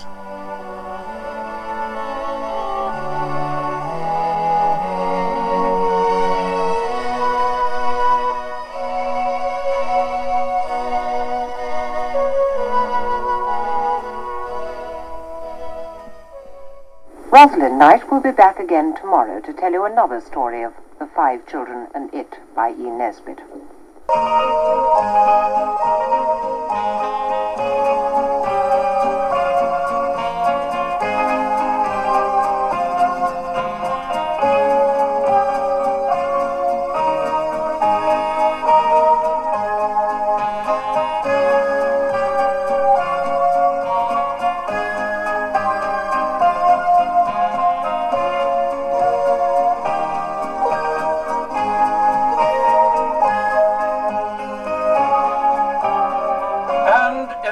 Circumstances, I trust you will forgive me if I insist, insist, that you comply with the terms laid down in my letter of the 23rd inst. What the hell's the meaning of this? Can I ask you the same question? I happen to be in the middle of dictating a letter. I don't care what you're doing. Is this the sort of letter you send to a friend? Hello again, round the archives listeners. It's me, Paul, Paul Chandler, Paul um, the Shy Yeti uh, from uh, the Shy Life podcast. Uh, whichever, well, call me what you like. No, nothing rude. Um, anyway, um, I'm back with um, my colleague Nick Goodman, colleague and friend. Oh. to um, uh, we're going to talk to you about a series that um, is uh, um, beloved by both of us. Um, We've covered it before, uh, but I'm sure Nick will will uh, tell you a bit more about that. We're, we're going to be talking about Tales of the Unexpected, but um, we we haven't necessarily gone for the like the the really really famous first season ones, the Roald ones from that period. But um, we we've both chosen an episode, and um, Nick Nick, what what have you? What do you? I know you wanted to speak sort of generally as well as um, specifically. Yeah. Yeah, um, what are your thoughts about Tales? Tales um, was uh, very big in my life at the beginning of the 80s. And, well, first of all, it appeared uh, in March 79 um, as a sort of Saturday night show. And uh, it was very heavily publicised because, of course, with Roald Dahl connection and everything. And I remember catching during season one. I, the, I, I saw only one episode all the way through, and that was um, Way Up to Heaven. Uh, they were all Roald on that first season, and um, I just remember seeing enough of it um, to uh, the title sequence absolutely captivated me. I, I, I've, I was always, I, you know, it kind of, it was one of those things I kept coming back to the title sequence if nothing else. And I remember wondering, pondering over why it was on so late at night. And I, I remember saying to my mum, you know, sort of, why are they putting it on sort of nine o'clock plus, you know, and, and which when you're 10 years old is quite late. And uh, I remember she, she, she I, I, said, do you think it's quite scary? And, and they said, um, mum said, well, it's probably so a little bit disturbing at that time of night. And I thought, ooh, because as I've mentioned before, I was probably my own their White House. Uh, you know, I, I, was, I was, my parents were not censorship at all. They, they, I don't remember a single program I was banned from watching because it was too frightening. But anyway, I, I'm, you know, it was one of those things you do as a kid where you creep a little bit more and a little bit more and a little bit more, and you see a little. And I thought, right, way up to heaven. That's the last episode of the season. I'll, I'll sit down and watch it. And and when it came back in 1980 uh, for season two, I was right I'm really going to go for it this time. And I was absolutely delighted and um, fa- ever fascinated with the title sequence. Frustrated I couldn't uh, pick. Um, track down a, a, a, single of the of the theme tune because I absolutely love Ron Grainer's theme tune. It was one of the last ones he did before he died, and it's a classic. Same as Doctor like Doctor Who, it's it's a, an all time classic. And um, I just I watched all of series two, and I think even though I've watched all of the DVDs now, there are ones in the American ones I swear I haven't seen.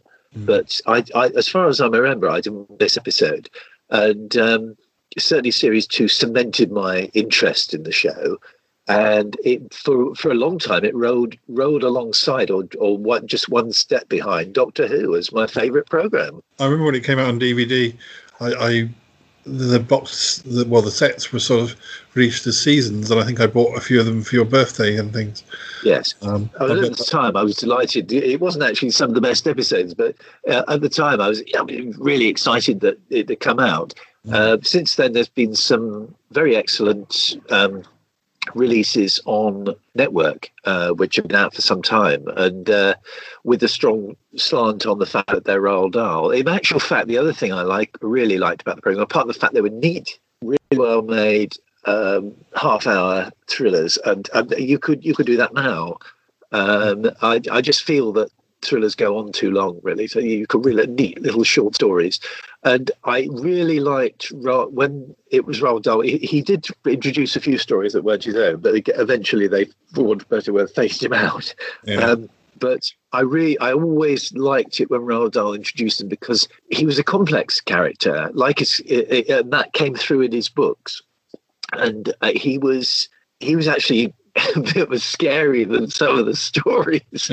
he sat with this roaring fire, twiddling his uh, pencil. Goes, I think you'll, you'll find this story rather disturbing because I thought of wrote it when I saw someone being strangled to death by a, a Nando. and he, he come up with beautifully, beautifully told, beautifully uh, uh, eerie kind of introduction. Like much, much better than when I look at the uh, Hitchcock's The Birds and you, you, know, go go away, fat old fool. We want to watch the film. And um, you know, but Roald Dahl's introduction really boosted it. I wish he could have introduced every single episode yeah. because he was so good. Um, but uh, yeah, I, was, I, just love the show. I just love it, and uh, even even even I'd even watch a NAF one. But I, have got some of my favourites. But um, but yeah. So this time, I I when we knew we were going to record this, I said to you, you pick one and I pick one. And yes. let's talk about yours first. Um, you've picked one from season five. It was shown on the 30th of May, 1982. Well, uh, it's called The Moles. Um, I actually saw it, uh, like most of the, the, the, rest of the series, I saw it when it first went out. I shall never forget what you've done for me, Mr. Boyle, both in prison and out of it. Talking to you has made me a new man. No, no, no. Crime does not pay, not in the long run. It's exactly what I told you. And how right you was, Mr. Boyle. And how sad that it took me so long to realise how right you was. I mean, I can't even blame my upbringing. My father was an honest man, my mother was an honest woman. And I broke their hearts. Well, there you are. It's never too late to mend. Cheers. Oh, cheers. What? What are you doing now? Social science. at the Open University. Oh, so so you're going to be a social worker?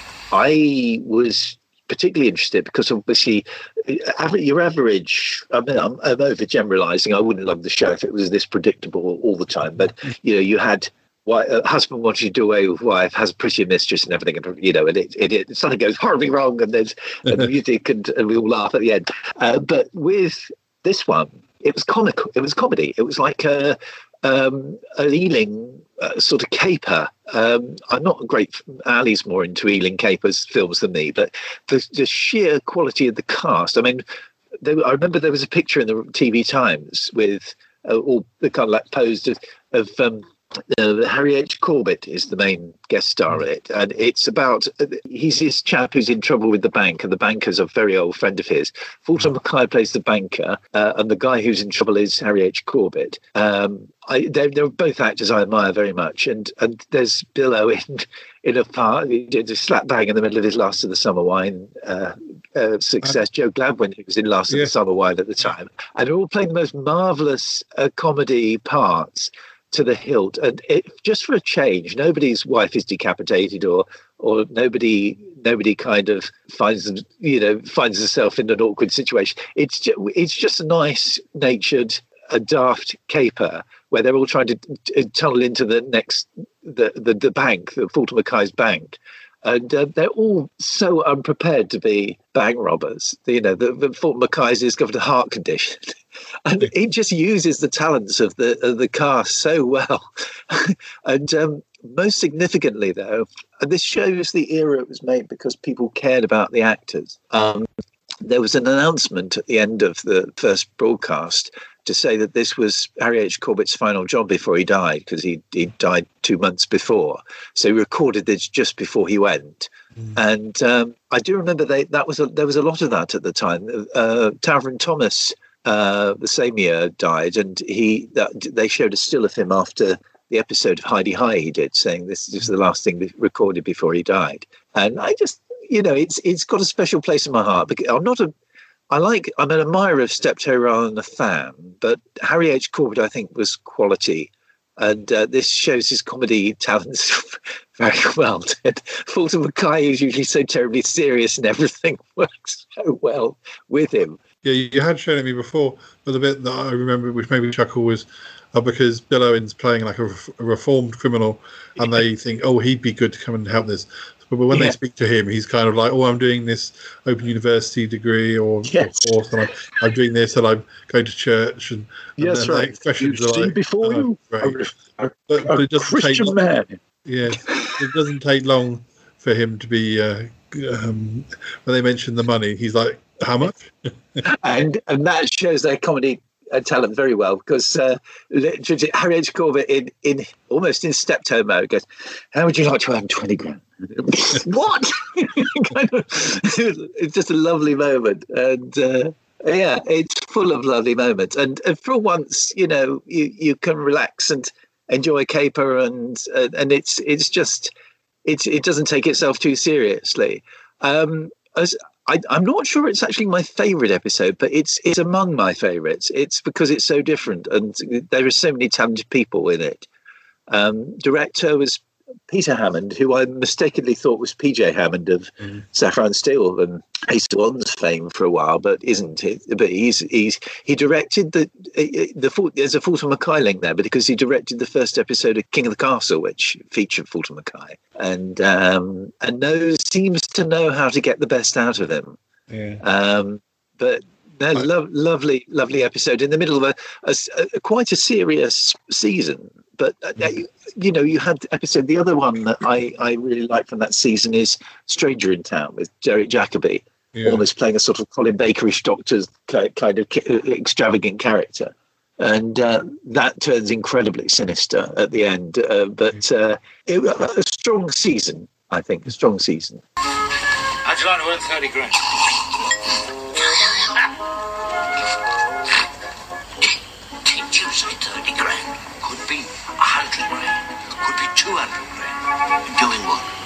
Robbing a bank. Doing what? Robbing a bank. But what, what do you two know about robbing banks? Nothing. But we're willing to learn. No, I, I tend to like the um, the sinister ones, and um, the land the landlady is um, one of my Yes. favourites. Uh, and It's and that, that wonderfully eerie. Yeah, that one's set in Bath, and uh, um, when uh, I went there recently, we were saying you know look out for the landlady, but uh, that's, that's not the one I'm going to be talking about. Going back to landlady, yeah, I must admit, you know, don't get me wrong. I, I, I, I think my preference would always be for the the sinister one because it's a sinister show. Um, but I just thought this it, it pops up as a nice one to the other comical one. Sorry, I'm just, just going off on the other. The other comical one I adore is um, the the Christmas party. I think it's called that with uh, Robert Morley in it. Um, and he's playing this wonderfully cynical character and again gets some really cracking lines. So, but I, I used to say, um, it, uh, Tales always worked best when it was it's sinister, and certainly the landlady is one I rate highly as well. So the, the one that I've picked, I've, I've sort of taken a different um, uh, approach in that I was kind of thinking, well, what one should I go for? And as I was going through Wikipedia, I noted that although Roald Dahl stories were sort of phased out or they were used up, um, I mean, I don't think they never did all of them because he did write quite a few books, but but his uh, influence on the show definitely sort of faded away. But I, I was interested to note that there was one in season nine called The Surgeon, um, which I don't think I've read. Um, and I, I, I also tend to be quite interested in shows towards the end of their time, you know, or looking for the good in. Yeah, d- you know, people tend to write shows off, and quite often with- there there are really good episodes in the later seasons of of, of, of shows. Um, so the surgeon was episode three of season nine. It was shown on the fifteenth of January, nineteen eighty-eight. There'd been a bit of a gap between because season eight was really short, like four episodes or something. And, Yes, um, and, yes, uh, because I think was that the that the season eight. That's that's the eighty eight one. That's uh the the last one, isn't it? Well, no, uh, season nine is is yes the last Season one. nine. Oh, right. Yeah, because there was a lot of. Um, I think it, was was it the penultimate one where there there were there was just there were it was basically nearly all American. There was very very very few British, and I, I I've always wondered going off at, at a tangent here. I've always wondered whether there was a co-op there was an uh, there was a, a swap you know kind of like oh the americans will do something and i'll do that or whether they were imported under the tail of tales of the unexpected as Mm. something completely different that, that, Yeah. that, that I, i've never read anything confirming or denying why there why there was american episodes and why there were british episodes and wh- whether those american episodes were actually bona fide tales of the unexpected or just incorporated in i'd love to know one Yeah. day because it's it's an interesting setup Unlike unlike the moles, the surgeon has quite a big cast, and the main um, the main star is John Alderton. And weirdly, I noted Yeah. that the the episode before um, the Colonel's lady um, stars Pauline Collins. So uh, they must have been they must, they must have job lot Yeah, like, well, how are you both? one get one free But, uh, um, and, and of course actually, Alderton so had um, already had he done two by then? He had done the, he did the the vicar one, um, Ge- not Genesis. There's another t- uh, Roald Dahl Tales of the Unexpected he was in where he Georgie Porgy. That's right. He was in Georgie Porgy with Joan Collins in. Uh, I, I think he'd done he did three or two or three tales. Um, I, I must watch Colonel's Lady because it uh, not only does it have Pauline Collins, but it has Gareth Thomas and Joss Ackland. So the wonderful Joss Ackland. But uh, the surgeon is about a surgeon who is, uh, well, it's set in Cambridge, so it's got some good location um, shots. But uh, um, yeah, the, John Alden plays a surgeon who's given a diamond by a rich client who he saves the life of. D in the trade means the very best quality white. In some places, it's called a river, mainly in Scandinavia. Now, a layman would call this a blue white. It doesn't look very blue to me. Oh, but it is. The purest white always contains a trace of blue. Now, think of the blue bags back in the old days in your mother's washing boiler. They made the clothes whiter. Yes, of course. This is a loop. a jeweler's magnifier, a ten times loop. And with this, any imperfections will be revealed. Not modern, though. Definitely not modern. There are too many facets. But I should say that this stone has been in your friend's family for several generations. It's superb. Approximately how many facets would there be on it? 58. You know exactly. Oh, yes, yes, yes, yes. And what do you imagine it might be worth? Oh, I never imagine in this business, Mr. Sandy. No, no, no, of course not. But in round terms. Oh, well, in round terms, say, stone this size, D colour, oh, in the trade, say, um, £20,000 a carat. In the shops, double that, £40,000. Shall we see what she weighs in at? Uh, when he gets it valued, it, it it is extremely valuable. And in short notice, they, he and his wife wonder where they should um, they should stash it, and they put it in an ice container of ice in the freezer. Um, but one of his younger colleagues um, has has witnessed some of this, and he and a girlfriend break into the uh, break into their house when the, when they're out, um, and they don't find well they don't think they find the diamond, but um, they start drinking John Alderton's booze, and up the girl ends up swallowing the diamond, um, and eventually it comes back to them because she, she has to have an operation, and it so it turns up at the surgery again. Yeah. And, um, you can kind of see that it would be a sort of it, it does. I get a feeling it almost would probably. I'd like to read the original. I wonder if it almost work better as a story because it- it's Yeah. it is very contrived. All the It is. twists, like so so so yeah. Uh, so so the colleague hears and breaks in and. Yeah. And just happens to someone just happens to drink it. it I mean, I think you notice a diamond there. Like it was a big diamond. Um, I mean, you don't.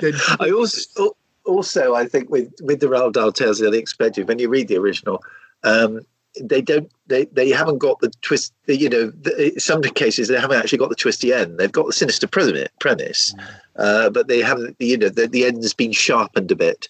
Um, it's like one of them. I won't say which one, just in case people want to watch it. But there's one where someone's poisoned at the end, and um, in the book, she he said, "Oh well, actually, come to think of it, I'm feeling a bit not feeling too well myself," and you couldn't do that on TV on, on the telly version. You see him fall over, you see his butler eat something and fall over, you know, and, and it's all into blurry and you know, kind of. A, so in actual fact, I think that they it'd be as you say, it'd be interesting to see the read the original of the surgeon because um, it, uh, they probably twist, twisted it a bit uh, to, to get as it were. the, um, the, the, because they have to do a silly little twist at the end when it's all resolved and they've got the diamond back and they're in bed, um, they're having a drink and celebrating. And the wife says, "So where did you put the the diamond this time?" And and, and he said, "Well, needless to say, just keep an eye on your your ice." And she kind of makes a choking noise, and it kind of they laugh. And it's, it's I'm sure that wasn't in the book. I'm sure that was that does seem quite true. But it was quite it was a good cast, and it was quite it was quite fun, but it was very controlled. Oh, Robert, it is beautiful. It is, isn't it? Oh, it's lovely. What do you think it's worth? Oh, a lot. Mm. It's bound to be. Look at it. Come on. Take a guess. How much? Oh, I really have no idea. Well, quite a few hundred. Try it. You mean it's more? It's quite a bit more. Quite a few thousand. Would you be pleased if it were worth quite a few thousand? Well, look, of course I would. Is, is it really worth quite a few thousand? Another sip of sherry. Robert, tell me. It is worth very probably five hundred thousand pounds. You're joking. I, I, I John read- Alderton's always good value for money. Yes, yeah, yeah. He and Pauline were born a couple of months between each other, so they.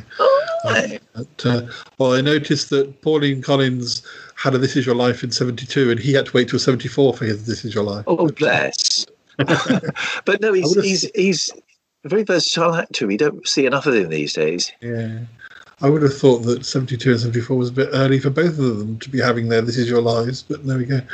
Um, Yeah, because I mean, when she did Faceless Ones in '67, she was an up and co- very much up and coming. She wasn't established. So this just proves that when X Factor singers and various celebrities have their autobiographies within three or four years of uh, of being famous, uh, it, it seems like even in the seventies, people were being Yeah. celebrated quite early on in their careers. So. I think uh, '72 barely barely allows for upstairs downstairs, doesn't it? I mean, I- Yeah. but uh, no, I, I remember. The, I do remember the surgeon.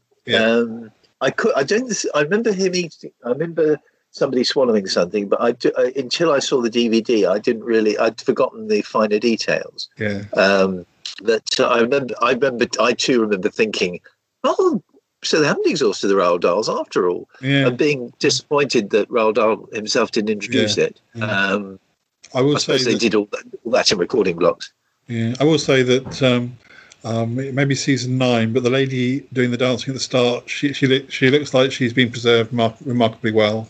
She, for- she's been dancing there for, for nine seasons. And she doesn't Yeah, look can I stop now? like a day older than she did at the start. again, I, I'm I'm I'm not unknown to be uh, enthusiastic about the female figure, um, uh, but I mean, um, I don't.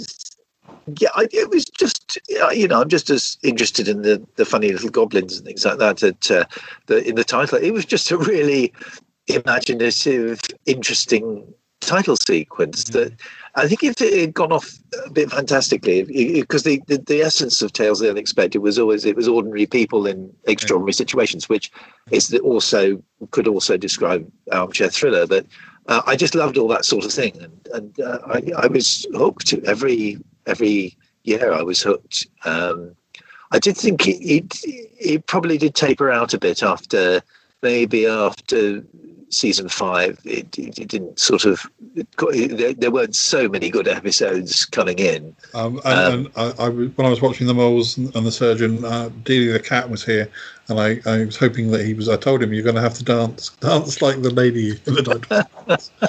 that, um, one of the things that you know I like is uh, series that run long time. Um, Yes. I, I like how the title sequences change, and I'm always rather disappointed when they remain the same. Uh, and, and of course, it is a really good title sequence, but I still would have liked them to have done different versions of it or somehow changed it in nine Maybe- years, nine seasons. But They kind of tweaked it a bit because um, the first, if it, I've been, I've been interested. Can you remember having seen it this morning whether the beginning of it have Roald Dahl's Tales of the Unexpected, um, or just No. Tales of the Unexpected? Because of course they knocked off the Roald Dahl bit when once they stopped doing Roald Dahl. yeah, And I remember because he did he did introduce because you mentioned we were talking earlier about the Flypaper, which is a series two episode, and by that point I think it was still called Roald Dahl's Tale of the Unexpected. He was introducing other people's stories Yeah. as well, which I I liked. I I think he should. It was almost as if.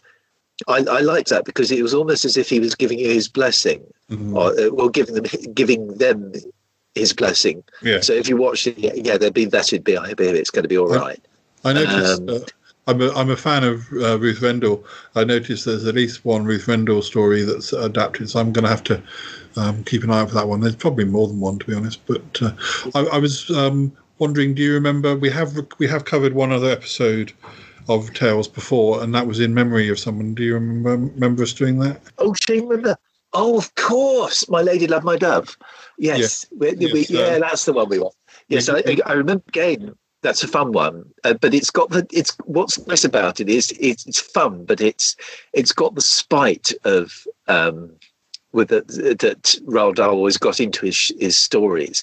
Uh, so Elaine Stritch, it was always terrific. Elaine Stritch and Shane were a great combination, great lines, and yeah, they yeah, I re- I do remember reviewing that. I just again, it's one of my favourites because it's one of my favourites of the non-sinister ones. Um, but again, the actual idea is is is in a way sinister, but um, it's it's you know it's having fun with it, and uh, yeah, good, good, Well, good stuff. Um, well, listeners, I think it's time for us to go, but uh, we've enjoyed looking at Tales again. Maybe we'll do this again, or maybe one of the other contributors will will uh, look at Tales. But uh, plenty to plenty to look at anyway. And don't always go for the really famous ones. They're great, but there are other little gems literally hidden away if you swallow them in a glass. of ice. Absolutely. I have to say, uh, on on a final note, an end twist, if you like, um, with the watching, uh, it did take me a little while to get. I think it's the penultimate season, which has so many American episodes in, and I, I must admit, I there was an American episode about a hitchhiker, not the hitchhiker, which was the season two one, but um, uh, about a serial killer and and that was I really enjoyed that one. That was I didn't and I didn't see the twist coming, which was nice. Uh, I probably should have done because the uh, you know uh, it's probably bloody obvious if some people, but I kind of I didn't see it coming. So uh, I, I yeah, that's that's a good one. Yeah, I, I must watch that sometime with you. Yeah. Okie dokie. Right, we've got to go. We'll be back again soon. Bye bye for now. Okay. Hurrah. Bye. Oh, darling. Oh, oh, aren't you clever? Oh, after all these years. Oh, you really do deserve it.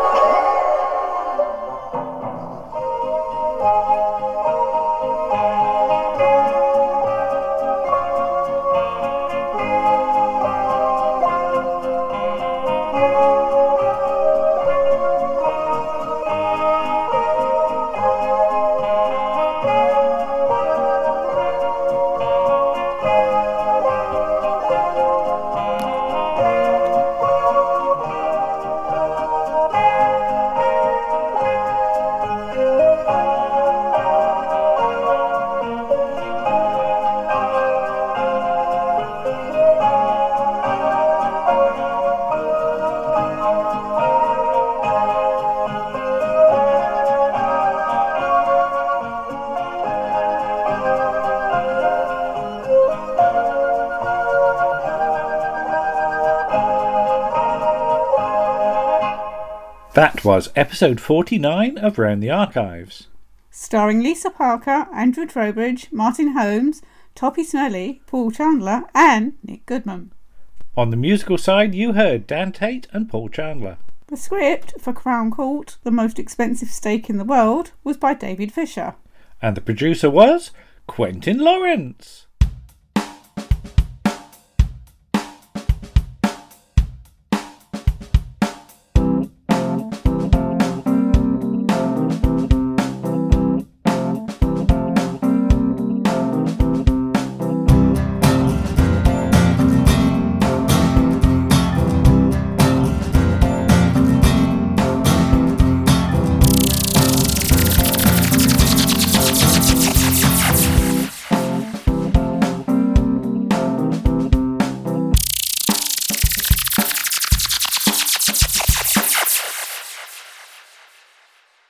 Coming in episode 50 of Round the Archives.